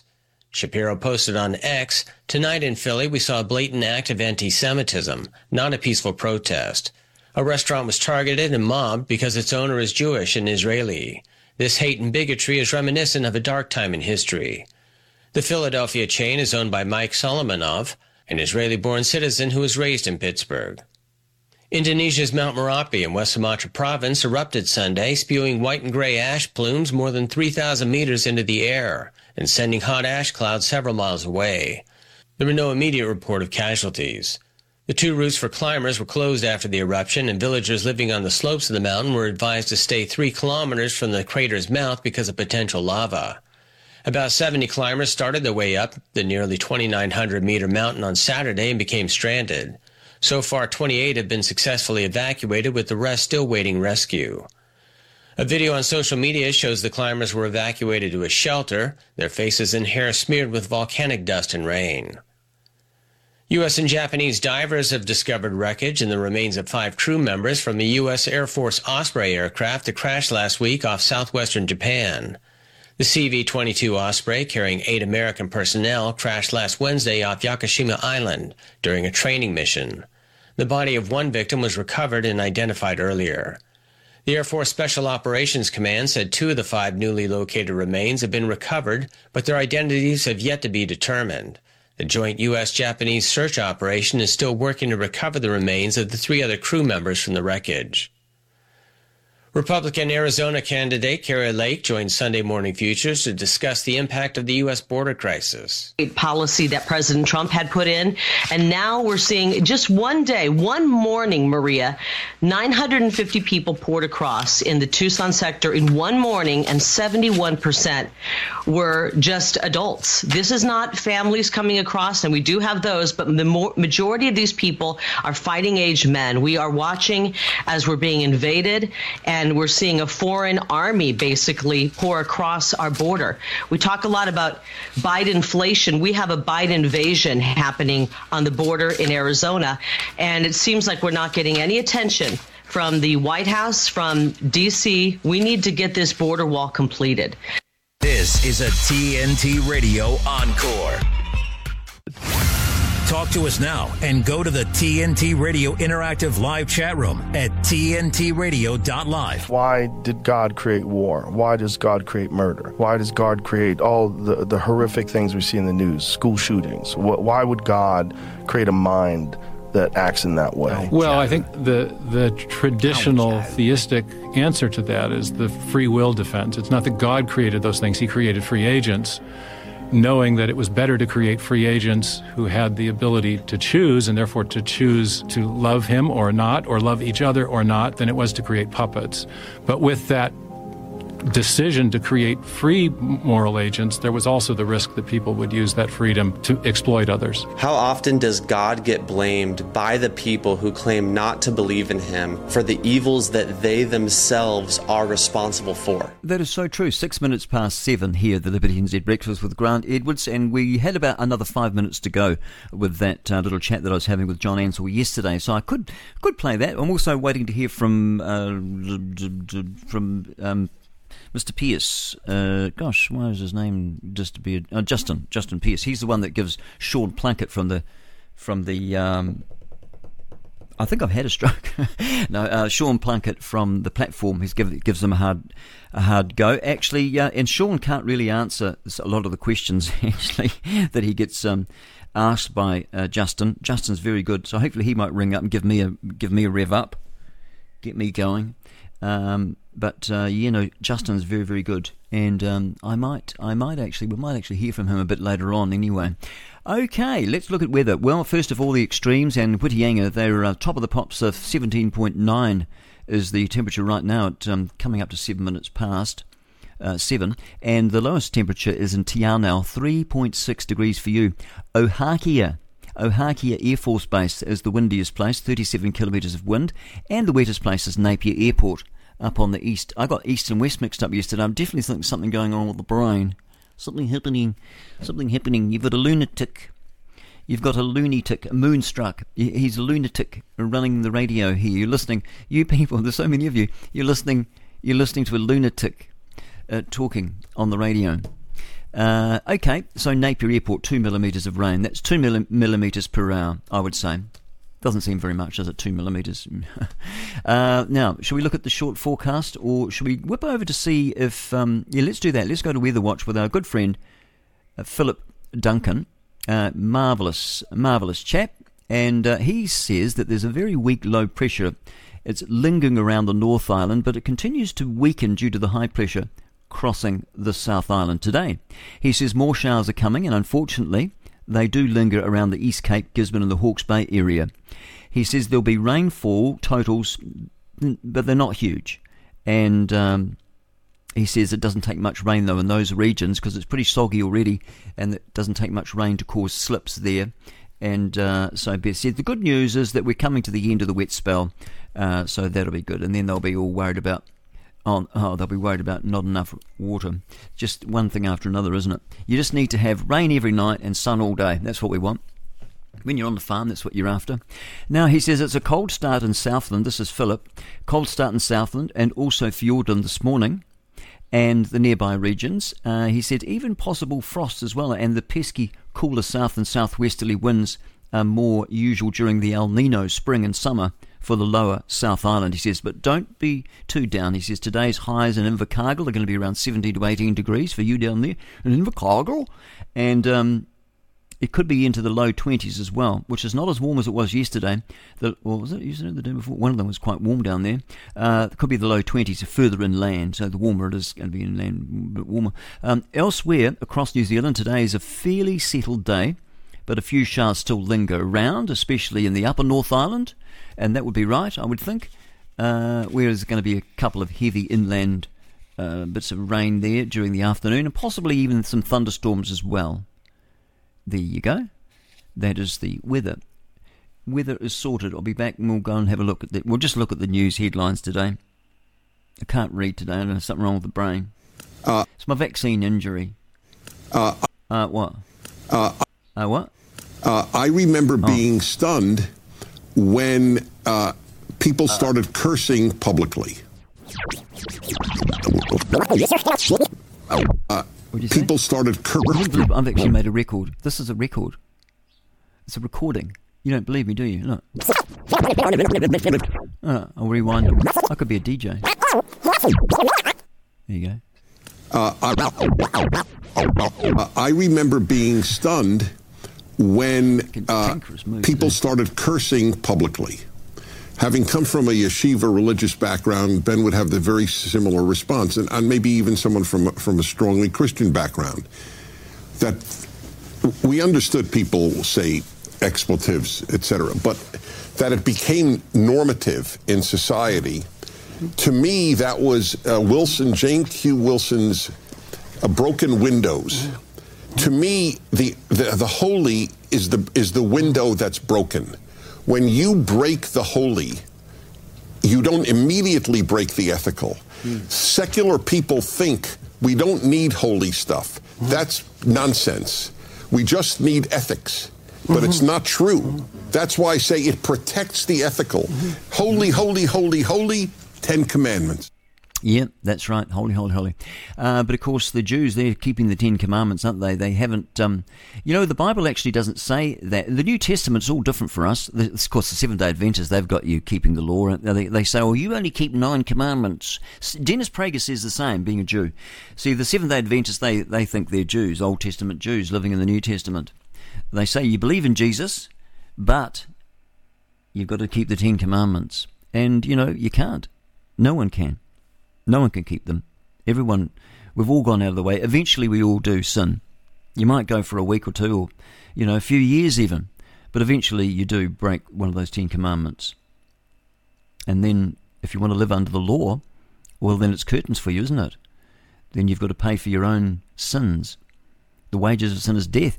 But if you've put your trust in Jesus Christ, now what does it say now? I think it says we live by the law of the Spirit of life in Christ Jesus. I think that's what it says. That's the New Testament. That's basically why it's so different for us. And it's not like we, we go out of our way to tr- try and uh, be good. I mean, listen to me. but that's what we live by. We live by the, the law of the Spirit. This is the new law, the law of the Spirit of life in Christ Jesus. So he, we live in him. That's what a New Testament Christian is. We believe that that blood was so pure and so precious that was shed for us 2,000 years ago that can wash away our sins. That's what we believe by faith. And that's what it is. We're not trying to keep all the Ten Commandments. And if you live by the law of the Spirit of life in Christ Jesus, if I live more like that, well, then I'd be probably a better person. It would, just, it would look like on the surface that I was keeping the law. But in actual fact, you're not. We're not supposed to keep certain days. Not in the New Testament. Every day is a day of rest, apparently, according to the New Testament. The New Testament, the new will. That's what a testament is a testamento.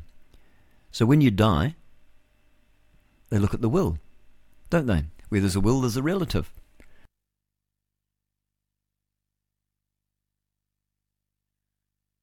I've got this terrible frog. I'm, I'm get rid of the jolly thing. I'll just. I'll be right back. Here's Piers Morgan. I'll be right back. I'll just cough this thing up. 2008, they rejected it. They have the, Israel unilaterally withdrew from Gaza in 2005, and they did not create a state. In fact, where were you, Cenk, when you say that you care about Palestinian children? When Hamas stole the highest rate of per capita international foreign aid, larger than the Marshall Plan, from Palestinian children, did not build schools for them, did not build hospitals, took all the money to buy bombs and to build a network of tunnels, which is larger than the, than the New York subway system. Where were you then? Why are, did you only come up now? In fact, when Bashar al-Assad killed 600,000 children, Arab children, when he gassed them with mustard gas, my organization took out full page New York Times ads to protect them from sarin gas. Where were you then? You don't care about Arab children. You are a Jew hater, defined as someone who only wants Shut to lie up. and say that the Jews You are bigot. genocidaires. You and don't try to cancel me and say that I That's all shouldn't be on. say. You're not You a producer of this show because you are. Oh, you bigot, you racist. Okay, I've, I, I forgot to cough. I, I, what did I do? I put I put him on so that I could have a cough, cough up a fur ball. That's what happens when you sleep with a cat. No, I, haven't got a cat. I wouldn't have a cat. I was talking about something important, wasn't I? And then I've got now I'm going to talk about a cat and fur balls. All right. Well, let's let's talk about that something important. What was it now? What were we talking about? Um, we were talking about yeah, the New Testament. So the New Testamento. So that's what it is. You see, it's a new will. So when the old, when the person dies, when the old, the law dies. When you become a Christian, the law dies because it's you're not there anymore. It's like a woman is bound to her husband so long as he liveth. When he dies, she's free to marry again if she wants to. Before then, she's not. Divorce won't help her. I just can't believe that we miss that. I mean, I've been married a few times, but I'm a guy. Doesn't say that a, woman uh, is a, man is bound to his wife so long as she liveth. Doesn't say that. All through the Bible is polygyny, that sort of men having multiple wives. All through the book. Wonderful. All these Old Testament. This is. They don't tell you this, do they? Because they tell you what the Bible says. But if you go and read it for yourself, you'll see that God is a polygynist, not a polygamist. Women can't go running around getting all different husbands. Uh, Jesus said it that a woman is bound to her husband so long as he liveth. So it's like the law. It's like Hagar. She was the mother of the Arabs today, the Palestinians, the so-called. They're actually Arabs. Originally, the father of the Arabs was Ishmael. He was half Jew and half Egyptian. His father was Abraham. His mother was Egyptian. She was an Egyptian bond servant. She was a handmaiden. She was bonded to them uh, like indentured servitude. It wasn't slavery. There was a reason for it. She needed. She obviously wanted to pay something off. I don't know, but she bonded herself to Abraham and Sarah. Now Sarah and Abraham were the promise was given to them. The promise of all the land, the land now that the that the uh, the Muslim terrorists are occupying.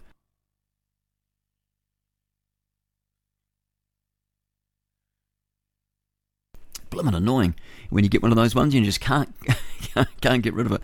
Anyway, so that's that was the promise, and so uh, but then uh, Sarah, he listened to his wife. You stupid man, don't listen to your wife. I shouldn't really say that about Abraham, I know, um, but he listened to her. She said, "Look, I'm nearly hundred. this is the stuff we believe. We believe some real fairy tale stuff." We do. I think God's done it on purpose, made it sound like cuckoo, you know, like crazy stuff. We believe that. Yeah, I believe it because it's in the Bible, and uh, I believe it from cover to cover. I mean, anyway, she didn't believe God, and that's the thing, isn't it? That's that's what God wants you to do. He wants you to believe Him, and uh, she didn't. She doubted. So she says, "Look, look, we'll help God. Um, obviously, obviously, I can't. I'm barren. Obviously, I can't have a child. You know." She just laughed laughed. And um, so she said, Look, take the Egyptian. You can have her. Uh, you know, take her into the tent and um, do the do the business, and um, you can have we'll have a son. There we are. You can have a son, and then you sort of, and then so that so they did, and Ishmael was born. But Ishmael wasn't the child of the promise. The Arabs, that's the father of the Arabs, Ishmael he wasn't the child of the promise. He was like, and Paul talks about it. It's like Hagar is the bond servant, bond servant. It's the law. He uses the same example as the law. That's the Old Testament, the law. Now, the, the Seventh Day Adventists, the only way they can make it work is say, "Oh no, no, no." God's talking about all the ceremonial laws and all that. They're trying. They're not talking about the Ten Commandments. Still got to keep them.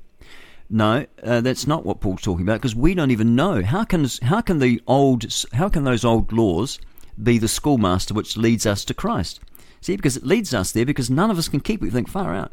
We, so we know that we can't keep the Ten Commandments. The Ten Commandments are there. We've got to keep. We've got to keep them if we want to get to heaven, but we can't keep them. And so what's what? What do we do? Well, that's where Jesus comes in. Jesus kept them for us.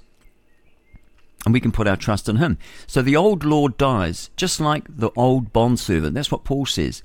The old bondservant, Hagar, she's the bondservant. She's um, sort of a picture of the law. And the, and the, and the, um, the promise was given to Sarah. And she did have a baby. His name was Isaac. And God gave that same promise of all the land of Israel to Isaac. And then Isaac had a son called Jacob. He was a bit of a shyster, but that was the son of the promise. God promised Abraham and his descendants. And Jacob was renamed Israel, just to rub it in.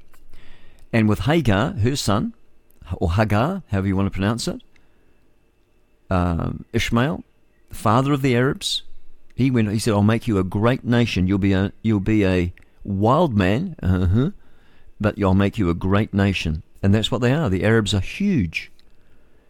Arabs don't even like each other. Why don't all the Arab countries? I mean, they, they are Arabs. Those people living in the Gaza Strip are Arabs. Anyway, so the law. So that's the thing. Is so when when the law the law dies when you put your trust in Jesus Christ. That's what the Bible says. So we live under the New Testament of His blood. His blood was so so powerful because it was pure. He never broke the law, and it was so precious that it was able to. It is able to wash away our sins if we believe.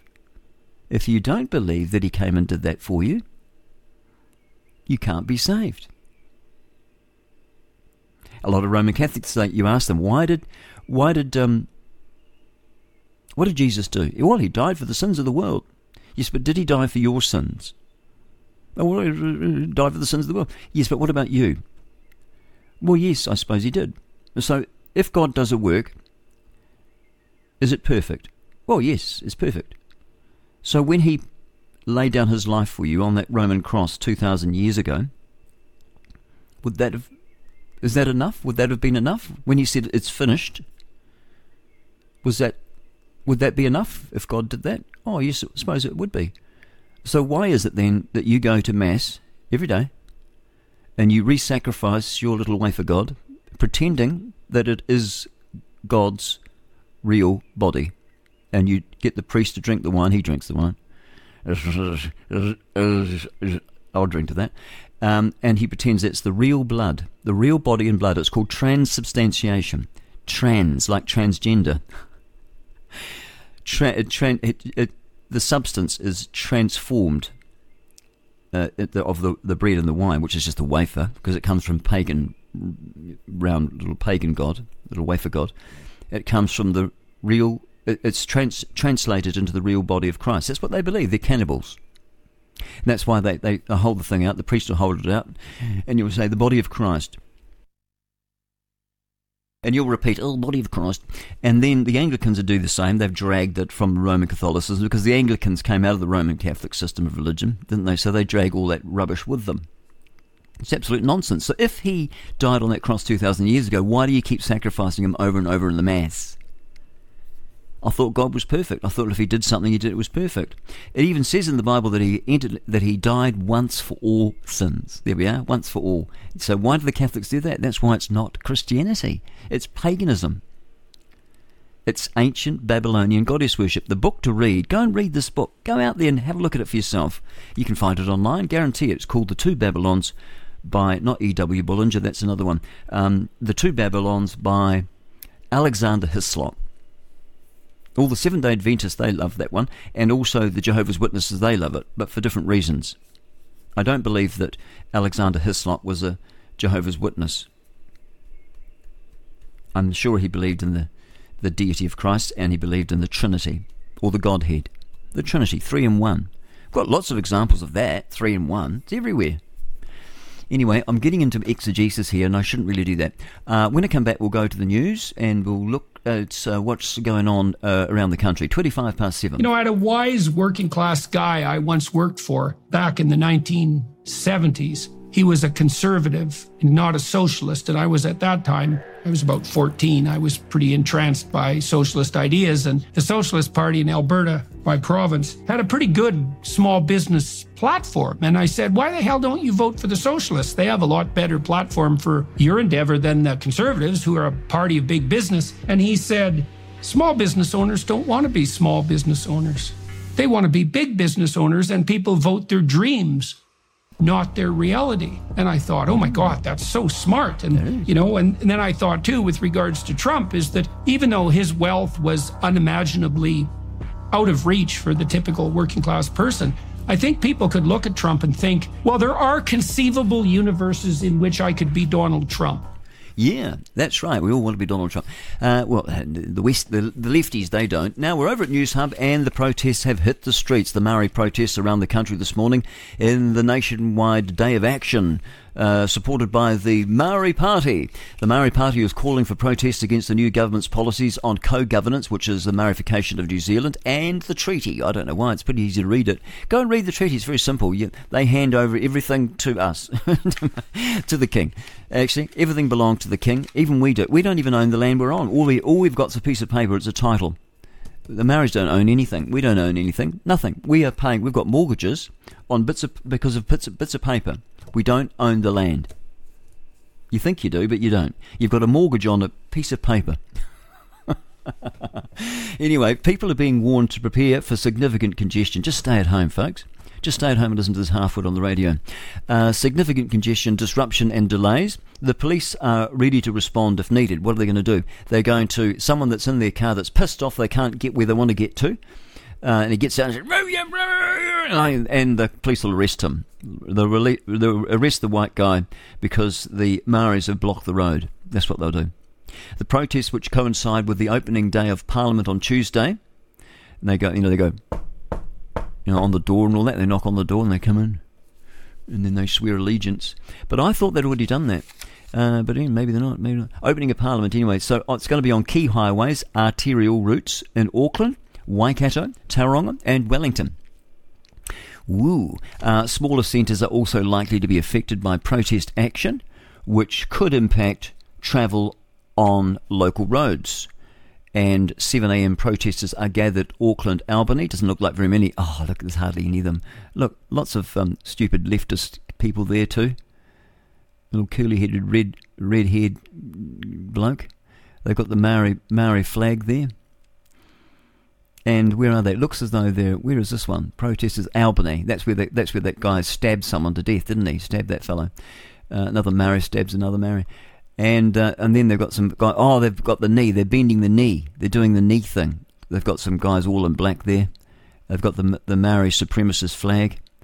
Uh, bending the knee. Got the red shoes on, so they're probably a mongrel mob. Better watch out, Grant. Be careful what you say. Telling you, the mongrel mob will be around here. They come to get you, take you away never to be seen again. Yeah, don't have to be in drugs to be killed. Usually, most of the people that get killed uh, by gangs, they're, if they're doing drugs, aren't they? They're hiding drugs or found, found drugs or doing a drug deal that went wrong. Anyway, so there they are, but there's not very many of them. It's just, it, it reminds me of one of those staged. I don't think there's going to be much. I actually don't think there's going to be much at all. I think it's all a beat up. And the media are behind it as well. They've got them all gathered into a tight little area there, just on the curb. There wouldn't be any more than one. Let's see, one, two, three, four, five, six, seven, eight, nine, ten. I'd say there'd be 30, 30 people there, and they're all squinched up. Now, squinch up for the photo. You know, photo credit, Newshub.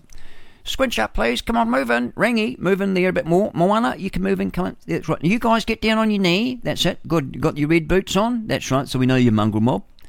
Yep, very good. Got the supremacist flag out there, and let the tall red-headed guy stand up in the middle. He'll be in the middle.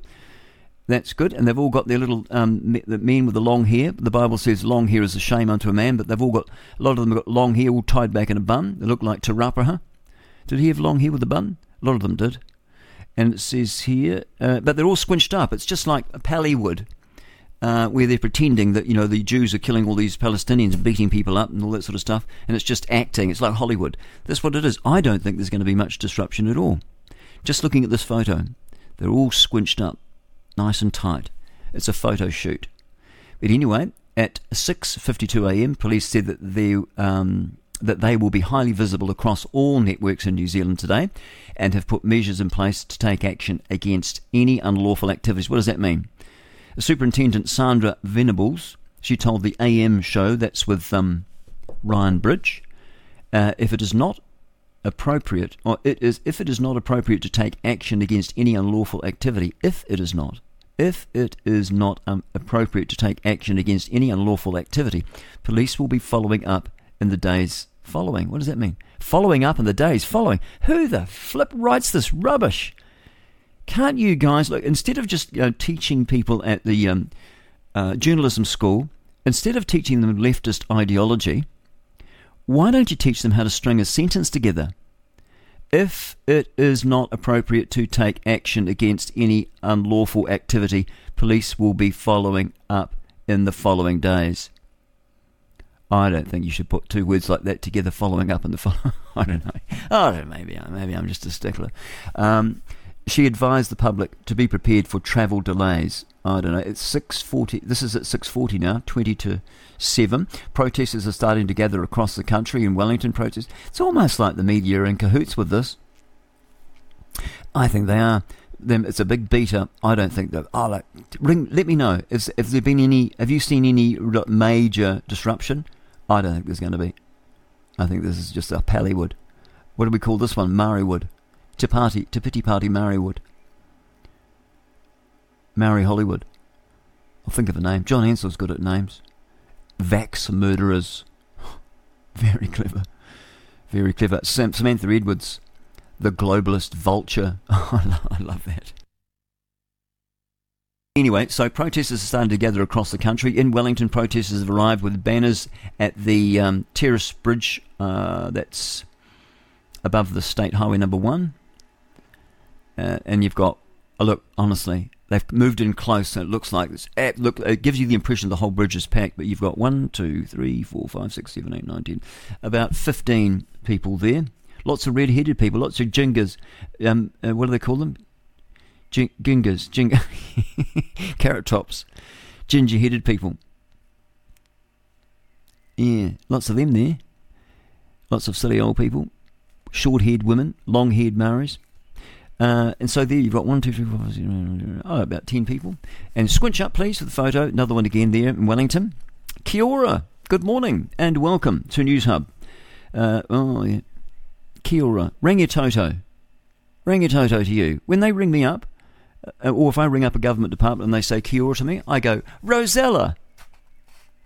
They go, beg your pardon? I said, you say Kia ora. I said, Rosella. Oh. And then I go, Rangitoto. If you're going to speak in, in a, a different language, if you're not going to speak it, just speak English. If you're going to speak in a different language, which none of us agreed you could do this. oh, we were here first. We were here first. No, you weren't. No, you've hidden all the information. You've hidden all the evidence that you weren't here first. Hidden for oh, decades. We're not allowed to see it. There's plenty of people here, plenty of pre Tasman explorers here well before you lot. You're just immigrants. well, you're settlers. I suppose you're definitely settlers. A vicious wild. What happened to the Morioris? What happened to them? And then what about all the others? What about the giants that were here? There were giants on the earth in those days. What about all the ships that came here? I believe that Maui didn't get here on a dugout log. No, I don't. I think that um, Maui was a um, whaling ship captain, and you guys were slaves on a whaling ship. That's how you got here. Yeah, that's what I reckon. They've been sailing ships. They've been whaling for five thousand years. You can't tell me you, you sailed here.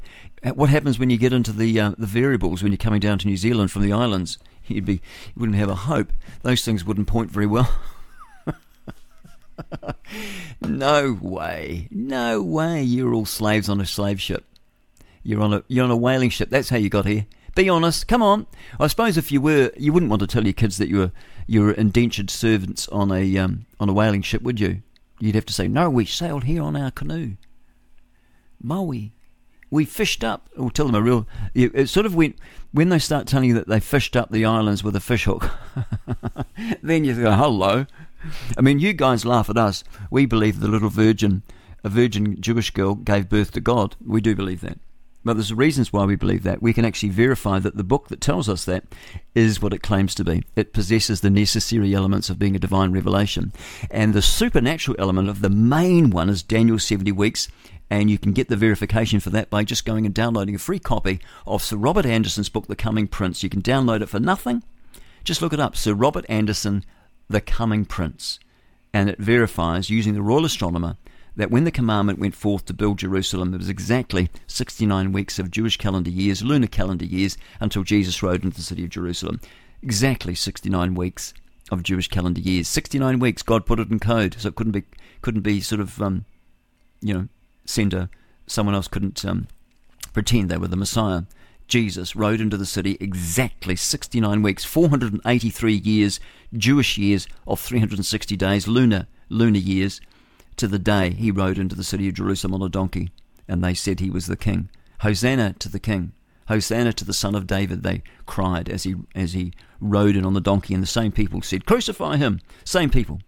That's what they were saying.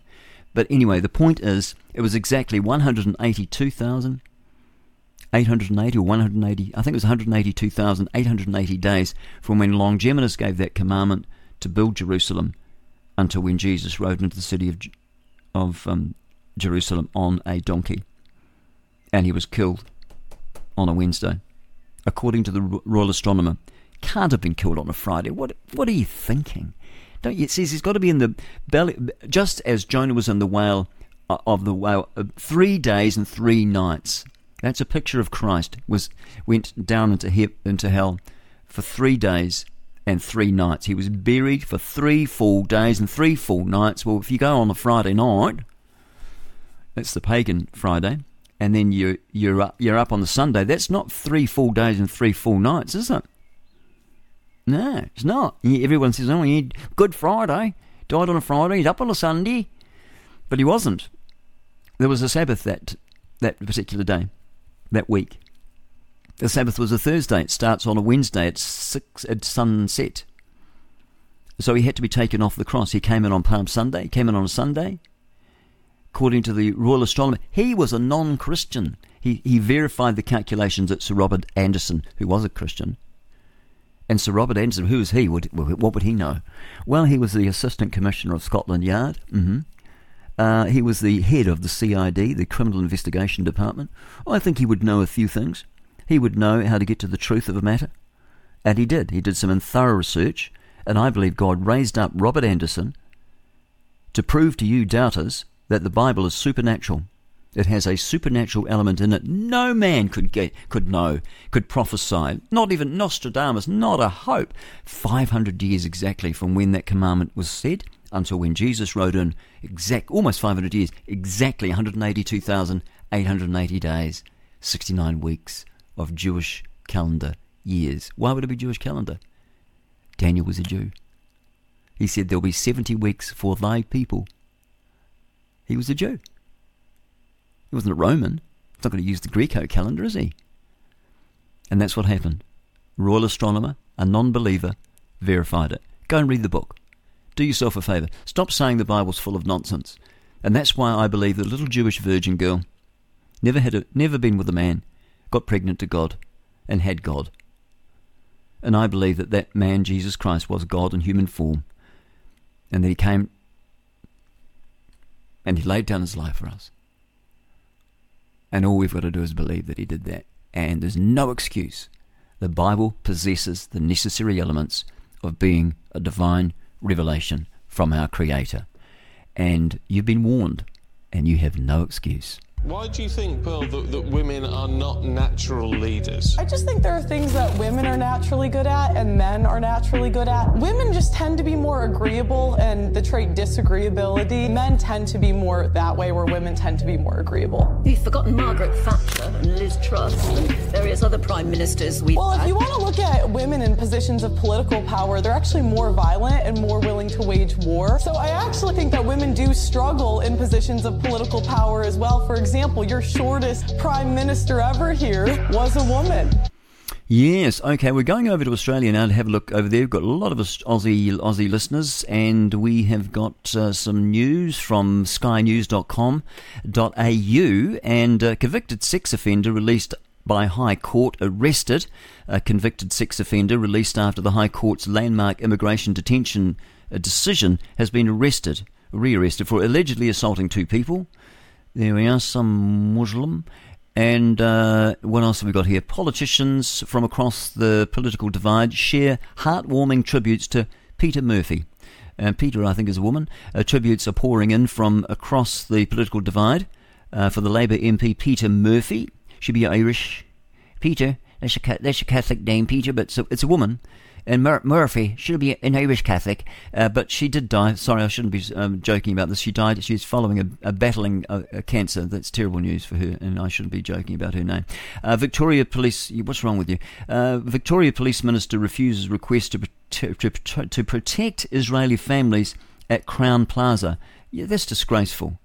You know, you've got so many Muslims in the country and you know it's not a good idea. The Jewish people have done so much more for Australia and New Zealand, and you need to protect them. And uh, you know they've just done so much. Really, the, the Bible says they're a blessing. They'll they'll bless the world. It also says in Genesis, don't believe me? Go and look it up. Get the Bible out. Don't tell. Don't listen to what other people tell you. Not even me. Have a look at it. Genesis chapter twelve, verse three. If you bless, if you bless the Jews, God will bless you. If you curse them, God will curse you. Anyway, Victoria's police minister refused to provide police protection to a delegation of Israelis whose family members were victims of Hamas, despite Israel's ambassador repeatedly begging for support. Disgraceful. Uh, don't think it's like, likely. Senator Dave Sharma, he doubts the Hamas will release all hostages. No, I think a lot of them have been killed. A lot of them had such uh, horrific injuries that when they were being taken on the motorbikes and other vehicles back into Gaza, stolen from their home and taken to a stinking uh, hellhole. Uh, the war in Gaza will only, uh, basically, what I was going to say is that they're probably not alive. They probably haven't made it. Some of those injuries are so horrific, they wouldn't have wouldn't have survived. And uh, the the uh, Islamic terrorists, they don't even know where they are. Uh, so the war in Gaza will only end when Hamas is permanently destroyed, says Liberal Senator Dave Sharma. With the militants, they're not militants; they are terrorists with the terrorists now unlikely to release more hostages. No. So, and I think that Israel just needs to go in, boom, go in and take full control of the entire Gaza Strip, north and south, right from northern Gaza all the way through to the Mediterranean Sea. Take control of it, rebuild it. Those um, Gazans that want to live there and have themselves re-educated properly, so that they don't uh, uh, hate the Jews. Stop it. They don't want a two-state solution, guys. That's not what they're after. They want to kill the Jews. That's what they want to do. There's plenty of Arabs that live in Israel, and they're with Israel. They have a good life in Israel. And you've only you've just got these people that have just been just like the Maoris really, and the, the, what they're doing is they're brainwashing their kids. That's why we've got such high Maori crime because they're being brainwashed that the, all the land was stolen from the white people, and um, and that's why they've got this chip on their shoulder. That's why they're thieving. That's why they're they're committing most of the crime because they feel that you owe us. You stole our land. We're just going to take it back. Oh my nasty! I got this nasty burn on my knee. I was using one of those um, uh, what do you call them? Um, sort of like a blowtorch thing. I was using it just to I don't know light a fire. I think pyromaniac and the, flipping thing, I was driving along on the gator, and it, I thought it had turned off, and I turned it off, but it hadn't actually turned off, and it, and it was something, obviously something wrong with it. And I chucked it, set it in the box there, and then the next thing I, I turn around, the whole the whole back of the gator's on fire. That's one of those John Deere things. It was on fire. Gosh, I could have burnt the place down. And then so then I got this nasty burn on my knee, and now I've gone and Oh, you idiot. Now I'm bleeding. oh, gosh. Oh, dear. Oh, it's running down my leg. Okay, I'm going to have to um, go and sort that out. I don't know why I was fiddling with that. 16 minutes to 8, and The Economist predicts early Christmas gift for struggling households. Oh, really? Reserve Bank has been backed. Uh, well, the Reserve Bank has been backed to keep interest rates level are backed. Who's backing them? Let's find out. Uh, keep the interest rates level when it meets on Tuesday, delivering a welcome holiday gift for households struggling with the soaring living uh, cost. And oh, we've got a nice young girl here. What's her name? She's going to we'll get it. She, this is live. We'll go live just for a moment, just and have a listen to their news. There we are. Um, how do I get? I've got to get the volume going. There we go. Can't hear her. Here we go. No, got the big screen, but I can't hear anything. Okay, we'll go back then. Oh gosh. Oh, this looks terrible. Eleven people killed in Indonesia in a volcano. Uh, wow. Uh, so that this is live now, but I've got no volume. I, I don't. I don't see any way that I can get volume. So how do I do that? Oh, Grant, what can you do? Uh, oh, okay. Maybe they won't let you hear it unless you pay pay a fee. Yeah, that's what it is. Oh, that's why. Okay, so we won't be able to tell you that. Um, all right, so there we go. And now, an energy calls to let the market decide on nuclear energy in Australia. A beta, beta policy. Is that Facebook? No, beta, beta policy. Government preventative detention. Uh, the preventative detention bill, not the policy needed to protect Australians. Apparently, Labor MP Peter Murphy, she's passed away. She's only 50, got cancer, poor woman. And here I am slinging off at her name. Yeah, unacceptable. Uh, cyclone forming off the coast of Queensland. We, we warned about that. Penny Wong in politics. Penny Wong breaks down in tears over the passing of. Oh, yeah, that is very sad. Petra Murphy. Uh, racism alleged against the royal family. Uh, very serious. Uh, I wonder who it was. Be Prince Charles. bloody, he's a, he's a darkie. I say that that son of yours looks like a darkie. We need to get King the King in. Um, I do. I've, i might get the, give the king a ring, or the king, if you're listening, could you ring, please? Give us a ring. Hopefully, uh, we will get him on the show, and um, that'll be fun. What else have we got? Local council to fly 20 different flags uh, in ridiculous new policy. Really, the Australia's national flag will make way for the flags of minority groups, including the aromatic flag. What's that? Uh, the flag of the Western Af- West African state, that doesn't officially exist until an inner Melbourne Council's ridiculous new policy. What is that? Uh, the worst corporates in Australia, National has accused supermarket giants of bleeding producers dry. They do. I wouldn't want to be. I wouldn't want to, my customer to be a supermarket. Gosh, that'd be a nightmare, wouldn't it? They make you go in and stack that. You've got to, you know, you have to go in and, and stack all your products. You've got to keep. Got to, you, they don't do it. You do it. You've got to go in and make sure it's all right. Albanese government is scrambling with chaotic response to the High Court decision. What one was that? Uh, Shadow Communications Minister Paul Fletcher, what is he saying? He says the Albanese government is scrambling with a chaotic response to the high, high what? I'll have to click on it. Clickbait. To the High Court's ruling as they are expected to introduce their preventative detention bill on Wednesday. Oh, that's with all the people coming from overseas, eh? mostly Muslim terrorists. Uh, the High Court's ruling that indefinite detention was unlawful allowed for the release of 93 people, including three murderers and several sex offenders, rapists. The bill will enable. This is what they want, though. The globalists want. They want absolute crime to increase. Why do they want that? So they can bring in their cashless society, the digital ID, and that'll say that'll fix it. That'll stop the crime. That's what Barry Smith was warning us of this back in the 1980s and 90s. He warned us. Good old Barry. Opposition leader Peter Dutton on Monday claimed the government's legislation was on, would only apply to four people. We do we do have a number of questions about the legislation, said Mr. Fletcher on Sky News Australia. He said one of the questions is that the strategy here is that it will be the state and territory courts with which the application for an order will be made. And one of these orders, if granted, would mean that the person who has been released from immigration detention would either go into a new form of detention or would be subject to ongoing supervision. Just send the buggers back. I don't think we should bring in any any immigrants. They're not actually refugees, you know that, eh? Refugees never get a chance they never get to um, come to the country. They just don't have the money to pay for the you know the people smugglers. We get immigrants here, and the same with Australia. Just send them back, send them back. And the, what you do is, if you want to really help, if you want to help poor people in different countries, you help them. You keep them. You keep these people in war torn countries usually, wherever it is, usually war torn. Keep them where they are. Just get them out of the war zone. Keep them there, and you can help more of them if you just keep them in their own country and help them. Just bring in the trucks, feed them, set up set up something, and then once the war is over, then they can help rebuild their country.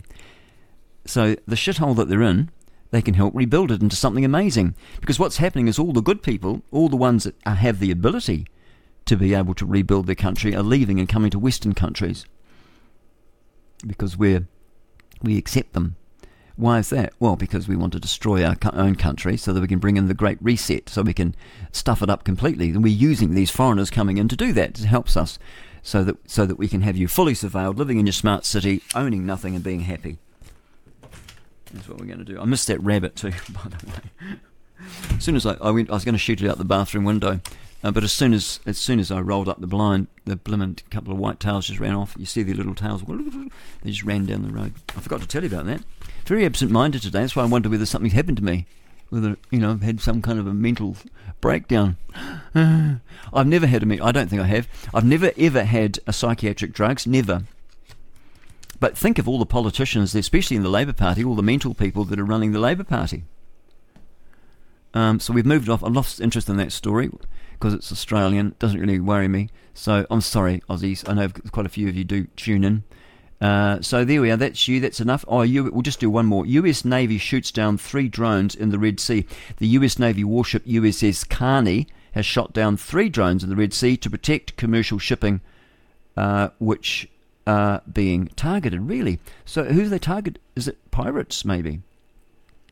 Let's see. Oh, we might better hear this story. Let's, it says click to unmute. Here you go. A US Navy ship has shot down two drones in the Red Sea. The hmm. Oh. US official says the USS Carney intervened to hmm. protect commercial ships that were being targeted by ballistic missiles launched by the Iranian backed Yemeni armed forces. Sky's James Matthews has more from Washington. US military is saying that over the course of today, and this all took place over around five hours, there were four attacks against three separate commercial vessels in the international waters of the southern Red Sea. The timeline goes something like this. And the USS Carney, uh, the American warship, was central to much of it. It, in the first instance, detected a drone uh, heading towards it. That was shot down. It then detected a missile heading towards a commercial vessel. It shot that down. That vessel was British owned.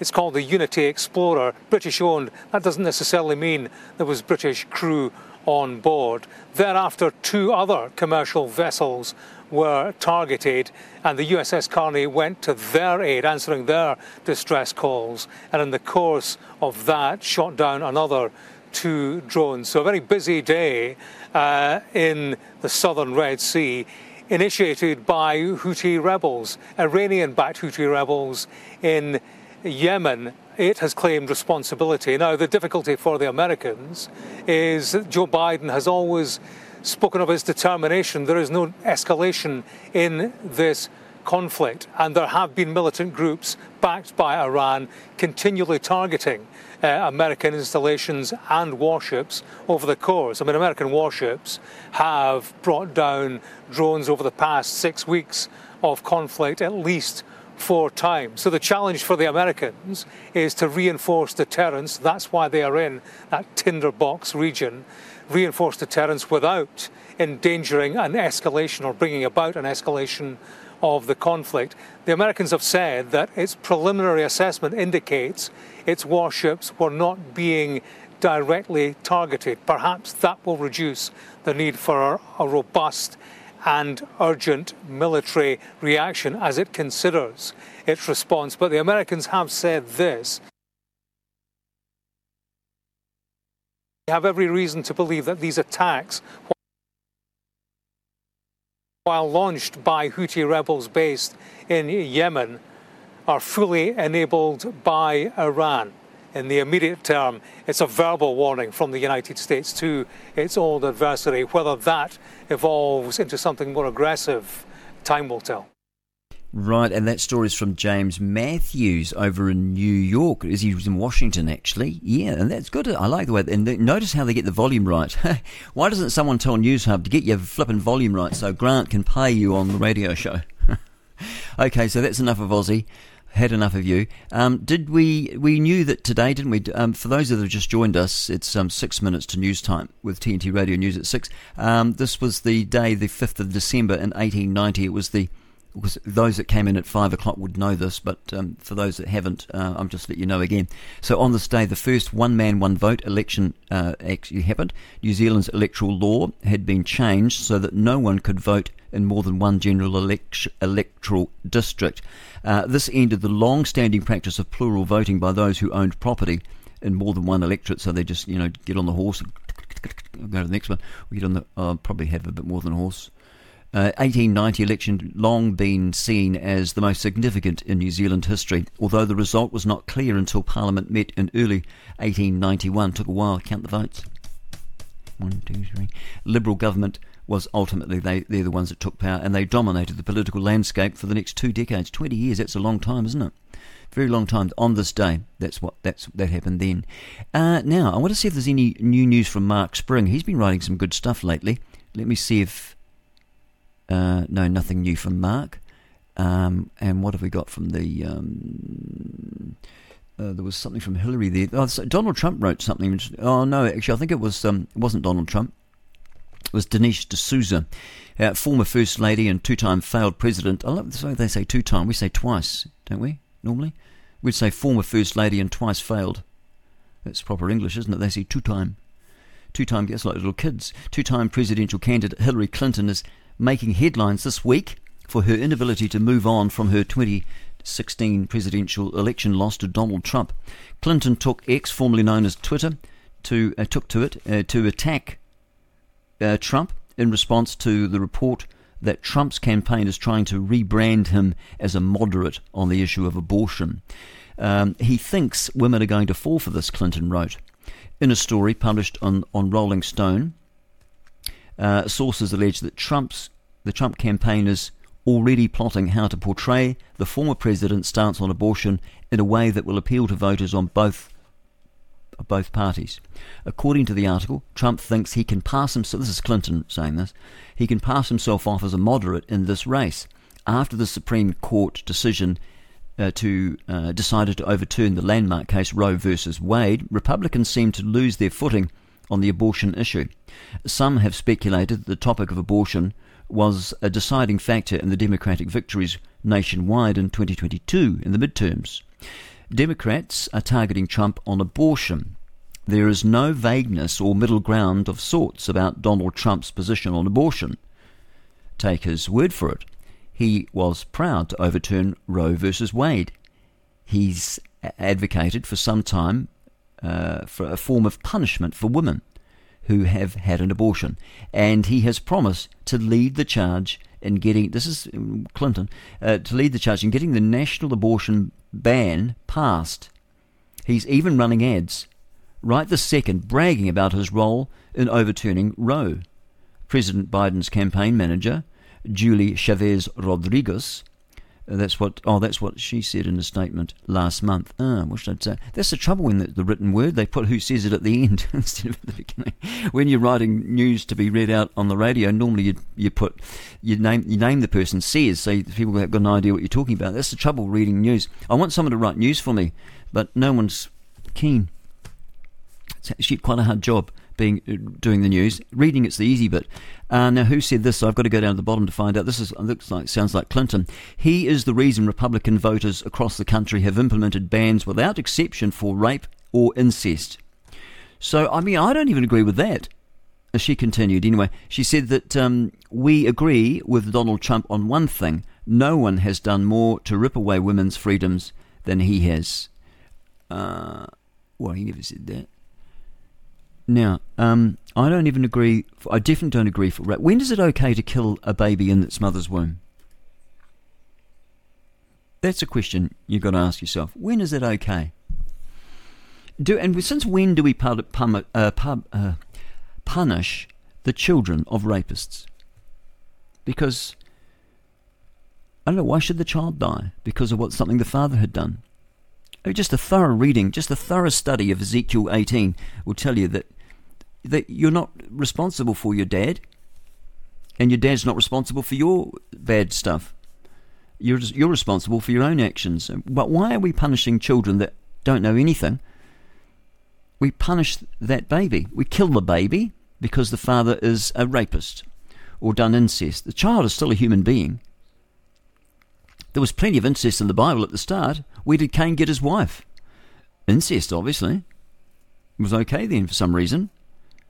Apparently, it is. I guess it's a bit like on the farm here. So we, we have the same ram. And then after a while, we've got to get new. You know, after so many generations, we've got to get a new ram. Otherwise, we end up having weird, weird lambs. So that's that's something you've got to watch out for. We've got news coming up in about a minute. It's about a minute away, so I'll sort of gas bag until then. I'll try and uh, ad lib. Not very good at ad libbing. Uh, let's see. So there we are. So we're talking about that. Um, now, is it okay to kill the baby in the womb? No, under no circumstances. Not even rape or incest, because we don't punish uh, the the children of rapists or people that have committed incest. They are the guilty parties, not the baby. The baby should not be killed. You know, that's it's never okay to kill a baby in its mother's womb. It's absolute nonsense. Absolute nonsense. It's just unbelievable. Women, women are like it's like mentally. You mentally deranged that you'll kill? How could you kill your own living creature in your body? It's, it's not the rapist that's in there. It's a living child. It's you. It's a, It's not half yours and half its. It is its own child. It's its own person and you can't kill it because it's murder. But we've got a mental patients running the government. We definitely do. We've got people that are on psychiatric drugs running the government. The last one, anyway, a lot of them admitted, oh, I've suffered from mental health issues all my life, my adult life, was Kiri Allan. Jacinda Ardern, same boat. Same boat. She had a mental breakdown, that's why she gave up. She'd had enough. She'd done her job and she'll, oh, that's it, I'm off. Okay, here's news from TNT Radio News coming out right now. I'll come back with the weather. We'll give you some Met Service weather and just one moment. Well, quite a few moments. In about four or five minutes, I'll be back.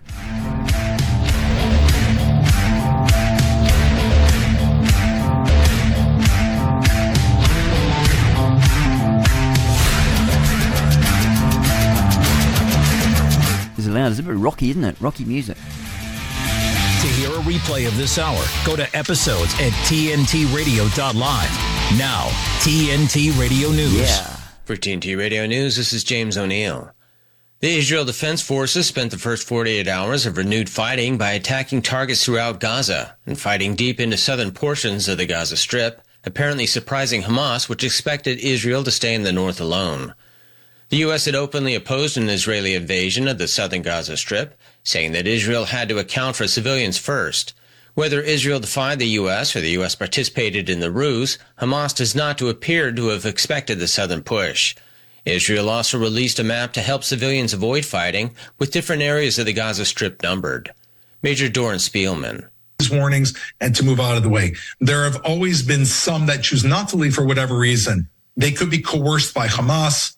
They may not want to leave those areas, which is a choice. We're not forcing anybody, but the vast majority of people, people living in Gaza, they they want to be out of the battle zone. They don't want to be wrapped up in the battle, and we don't want them there. The one entity that wants them there is Hamas. And so therefore, the best way to handle all of this is for the international community, all those international aid groups, instead of to try to be helpful and not an obstacle, to demand that Hamas immediately abandon civilian areas and come out into the open. Several commercial vessels were attacked on December 3rd in the Red Sea, the Pentagon confirmed. U.S. Central Command said in a statement that there were four attacks against three separate commercial vessels operating in international waters in the southern Red Sea. These three vessels are connected to 14 separate nations. Over the course of around five hours, the Arleigh Burke class destroyer USS Carney responded to multiple distress calls from the ships and provided assistance while also taking preventative action against UAVs launched from Houthi controlled areas in Yemen toward the U.S. warship. CENTCOM said we cannot assess at this time whether the Carney was a target of the UAVs. There was no damage to the U.S. vessel or injuries to personnel. Australia's major supermarkets could be subject to a new investigation amid accusations of profiting from the cost of living crisis. On December 3rd, the Australian Green Party announced they would launch a Senate inquiry into the alleged price gouging practice of major supermarkets. If the Greens are able to secure enough support for the inquiry, the party will scrutinize the impact of market concentration on food prices, as well as how two major supermarket chains, Coles and Woolworths, implement their pricing strategies. Specifically, it will assess the price growth of essential items, the validity of discounts offered by supermarkets, as well as the changes in their profits during economic hardship. Indonesia's Mount Marapi in West Sumatra province erupted Sunday, spewing white and gray ash plumes more than 3,000 meters into the air and sending hot ash clouds several miles away. There were no immediate report of casualties. The two routes for climbers were closed after the eruption, and villagers living on the slopes of the mountain were advised to stay three kilometers from the crater's mouth because of potential lava. About 70 climbers started their way up the nearly 2,900 meter mountain on Saturday and became stranded. So far, 28 have been successfully evacuated, with the rest still awaiting rescue. A video on social media shows the climbers were evacuated to a shelter, their faces and hair smeared with volcanic dust and rain. GOP senators are calling on President Biden to impose a China travel ban over their unexplained pneumonia surge. Congressman Carlos Gimenez. My mom once taught me uh, fool me once, shame on you, fool me twice, shame on me. Uh, it was about the, this time, about four years ago, that we heard of this illness that was attacking the respiratory system of the elderly. And now we're hearing about an illness that attacks the res- respiratory system of our children.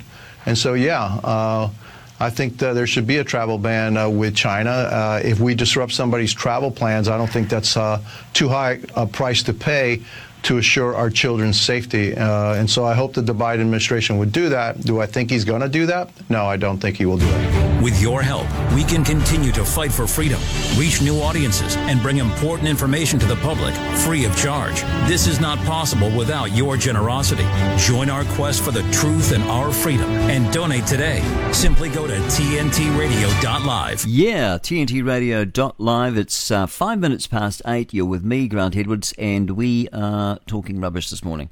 Yeah, and I have to apologise. Uh, it hasn't been a very good program for me this morning. I just, I think I just feel exhausted actually after yesterday.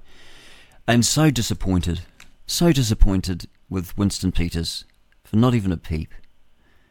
Not even a peep for the 18,000 people that camped in their cars and in tents day after day waiting for the 120 um, politicians that had signed a pact not to talk to any, anyone waiting for them to come down and talk. Just, just hear us. We just want you to hear us. People from all walks of life, and then the media, how they sat up there on the balcony there and told lies about about people that were at the protest. Just told lies, day after day.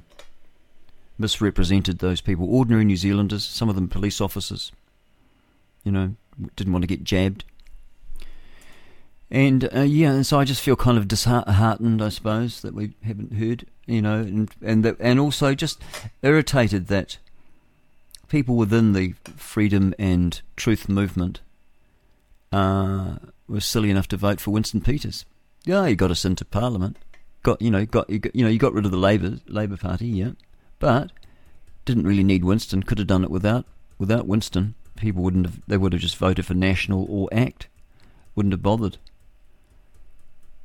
you know, you got all those voters, and now you are not doing anything. We've, we've, we, the Liz Gunn, fantastic reporter and a, a lawyer. I mean, she needs to be given a damehood for what she's done. She has unearthed. She's reported very well. Um, all this, the information's all been checked. It's the, the government's as guilty as hell. They're vex murderers. And the ones we've got in now, they're not saying anything about it because they were they were wanting to have even more draconian message, measures. It would have been even worse. You'd all be saying, "Oh, give us Jacinda. She will save us from the terrible tyranny of the fascists, of um, the John Keys and um, the uh, Luxons of the world." But no, no, we're not doing that. I've just got to pour this coffee. Oh, I'm really sorry. I just, I just can't. I just, I don't know. It's like I can't be bothered. It's disrespectful because we've got a truckload of listeners uh, from all over the show. show and my apologies to you. I'm just, um, I'm just not firing at all on all uh, 12 cylinders, which I normally fire on at eight past eight. I'm normally firing on all cylinders, but I'm not this morning. I just feel jaded. Actually, absolutely jaded. Uh, so let's look at the weather, and then I'll leave you to the country music. I think, and I'll I'll um I'll try and have an earlier night tonight, tomorrow night, tonight, tonight. Yes, ready for tomorrow, and I'll be I'll be a, a well more better behaved. I'll be a good Grant tomorrow. Been a naughty Grant today. You know, Not really good, is it? Okay, let's look at those extremes. I'll just do a quick, a quick, very quick refresh because they do change. So it looks as though Whakatane, Whakatane has um, has uh, overtaken Whitianga uh, with the same temperature, 17.9. Te Anau is still cold, but it's warmed up. Was it got down to about two or three, didn't it? It's 7.8 now, so it's warmed up. The Ohakea is still pretty windy, the windiest place in the whole country. It's it's up a little bit, 41 kilometres, probably gusting 41 k's. Nothing really, it's only 20 knots or something. Uh, the wettest place is in North Shore, 0.4, not much. Single digits down the bottom of the South Island. Um, you know, places like Stewart Island, we're named after Stewart, and Queenstown is on 8. And uh, yeah, so, but otherwise, you know, Dunedin North, uh, it's all up around 12, 13, 14 degrees. Up in the north, sort of like mid uh, you know, 15, 16, 17, that's, uh, Whangarei is 18. There you are. So how could Whangarei be 18 and Whakatane's got a higher temperature? So how could, so it's all screwed up, isn't it? Something wrong with the computer at Met Service. Government government thing. You think they could afford, I mean, we pay for it. You think they could afford a decent weather system. Uh, the short forecast, firstly for Northland to Taranaki, including the Coromandel and the Bay of Plenty and also central high country. Mostly cloudy, scattered showers, especially this afternoon and evening, with isolated thunderstorms and hail in Northland. And uh, it must be going to get cold, is it? I thought hail had to be cool, a bit cooler. Maybe it is going to be cooler. Better get the fire on. Um, um, if you lived in Northland. Um, thunderstorms and hail in Northland and also in the northern part of Auckland as well. Localised downpours possible in Northland. Didn't they just say that? Gisborne and Hawke's Bay, periods of rain easing in Hawke's Bay this evening. Whanganui to Wellington, also for the Wairarapa. You've got morning cloud with drizzle about the ranges south of Whanganui. And uh, now that's not Whanganui because it hasn't got an H in it. It's just a Wanganui without the aspirated WH. That's got to change. It needs to go back. Need to go back to the way we were back in the 70s we need to go back to the same immigration policy we had in the 50s and 60s, but it's probably too late now. It's probably too late. We've ruined the country. Uh, Marlborough, uh, except for Kaikoura Coast, Nelson and Buller, morning cloud. Uh, you've got some drizzle in Marlborough, and then it's going to be fine spells after that. Isolated afternoon showers about the ranges. Kaikoura Coast, also for Canterbury and, and North Otago, morning cloud and patchy drizzle, and then mainly fine weather. For Western Fiordland, Southland, and the remainder of Otago, fine weather apart from areas of morning cloud, and uh, you've got some evening cloud as well. And uh, just the morning and the evening, and then it's going to be a lovely day. Or chance of a shower though, and also in the Chatham Islands, partly cloudy. There we are. That is the news and weather. I will see you tomorrow morning, Lord willing if I make it. You just don't know. The Bible says, Boast not thyself of tomorrow, for thou knowest not what a day may bring forth. Now, uh, let's go over to uh, music and the music. Ready, please, Mr. Music? Yes, this is quite a good story. This is a good one. It's called. It's by Lanco. It's called The Greatest Love Story. So we'll see you tomorrow uh, morning, Lord willing, at uh, you know five o'clock. You're around about five o'clock there. Okay. Have a great day. They said I was nothing but a troublemaker, never up to no good. You were the perfect all American girl, wouldn't touch me even if you could. But you were sneaking out your window every night, riding shotgun in my car. We go to the river and find a spot, and we probably went a little too far, just a little too far. Cause I was gonna be your forever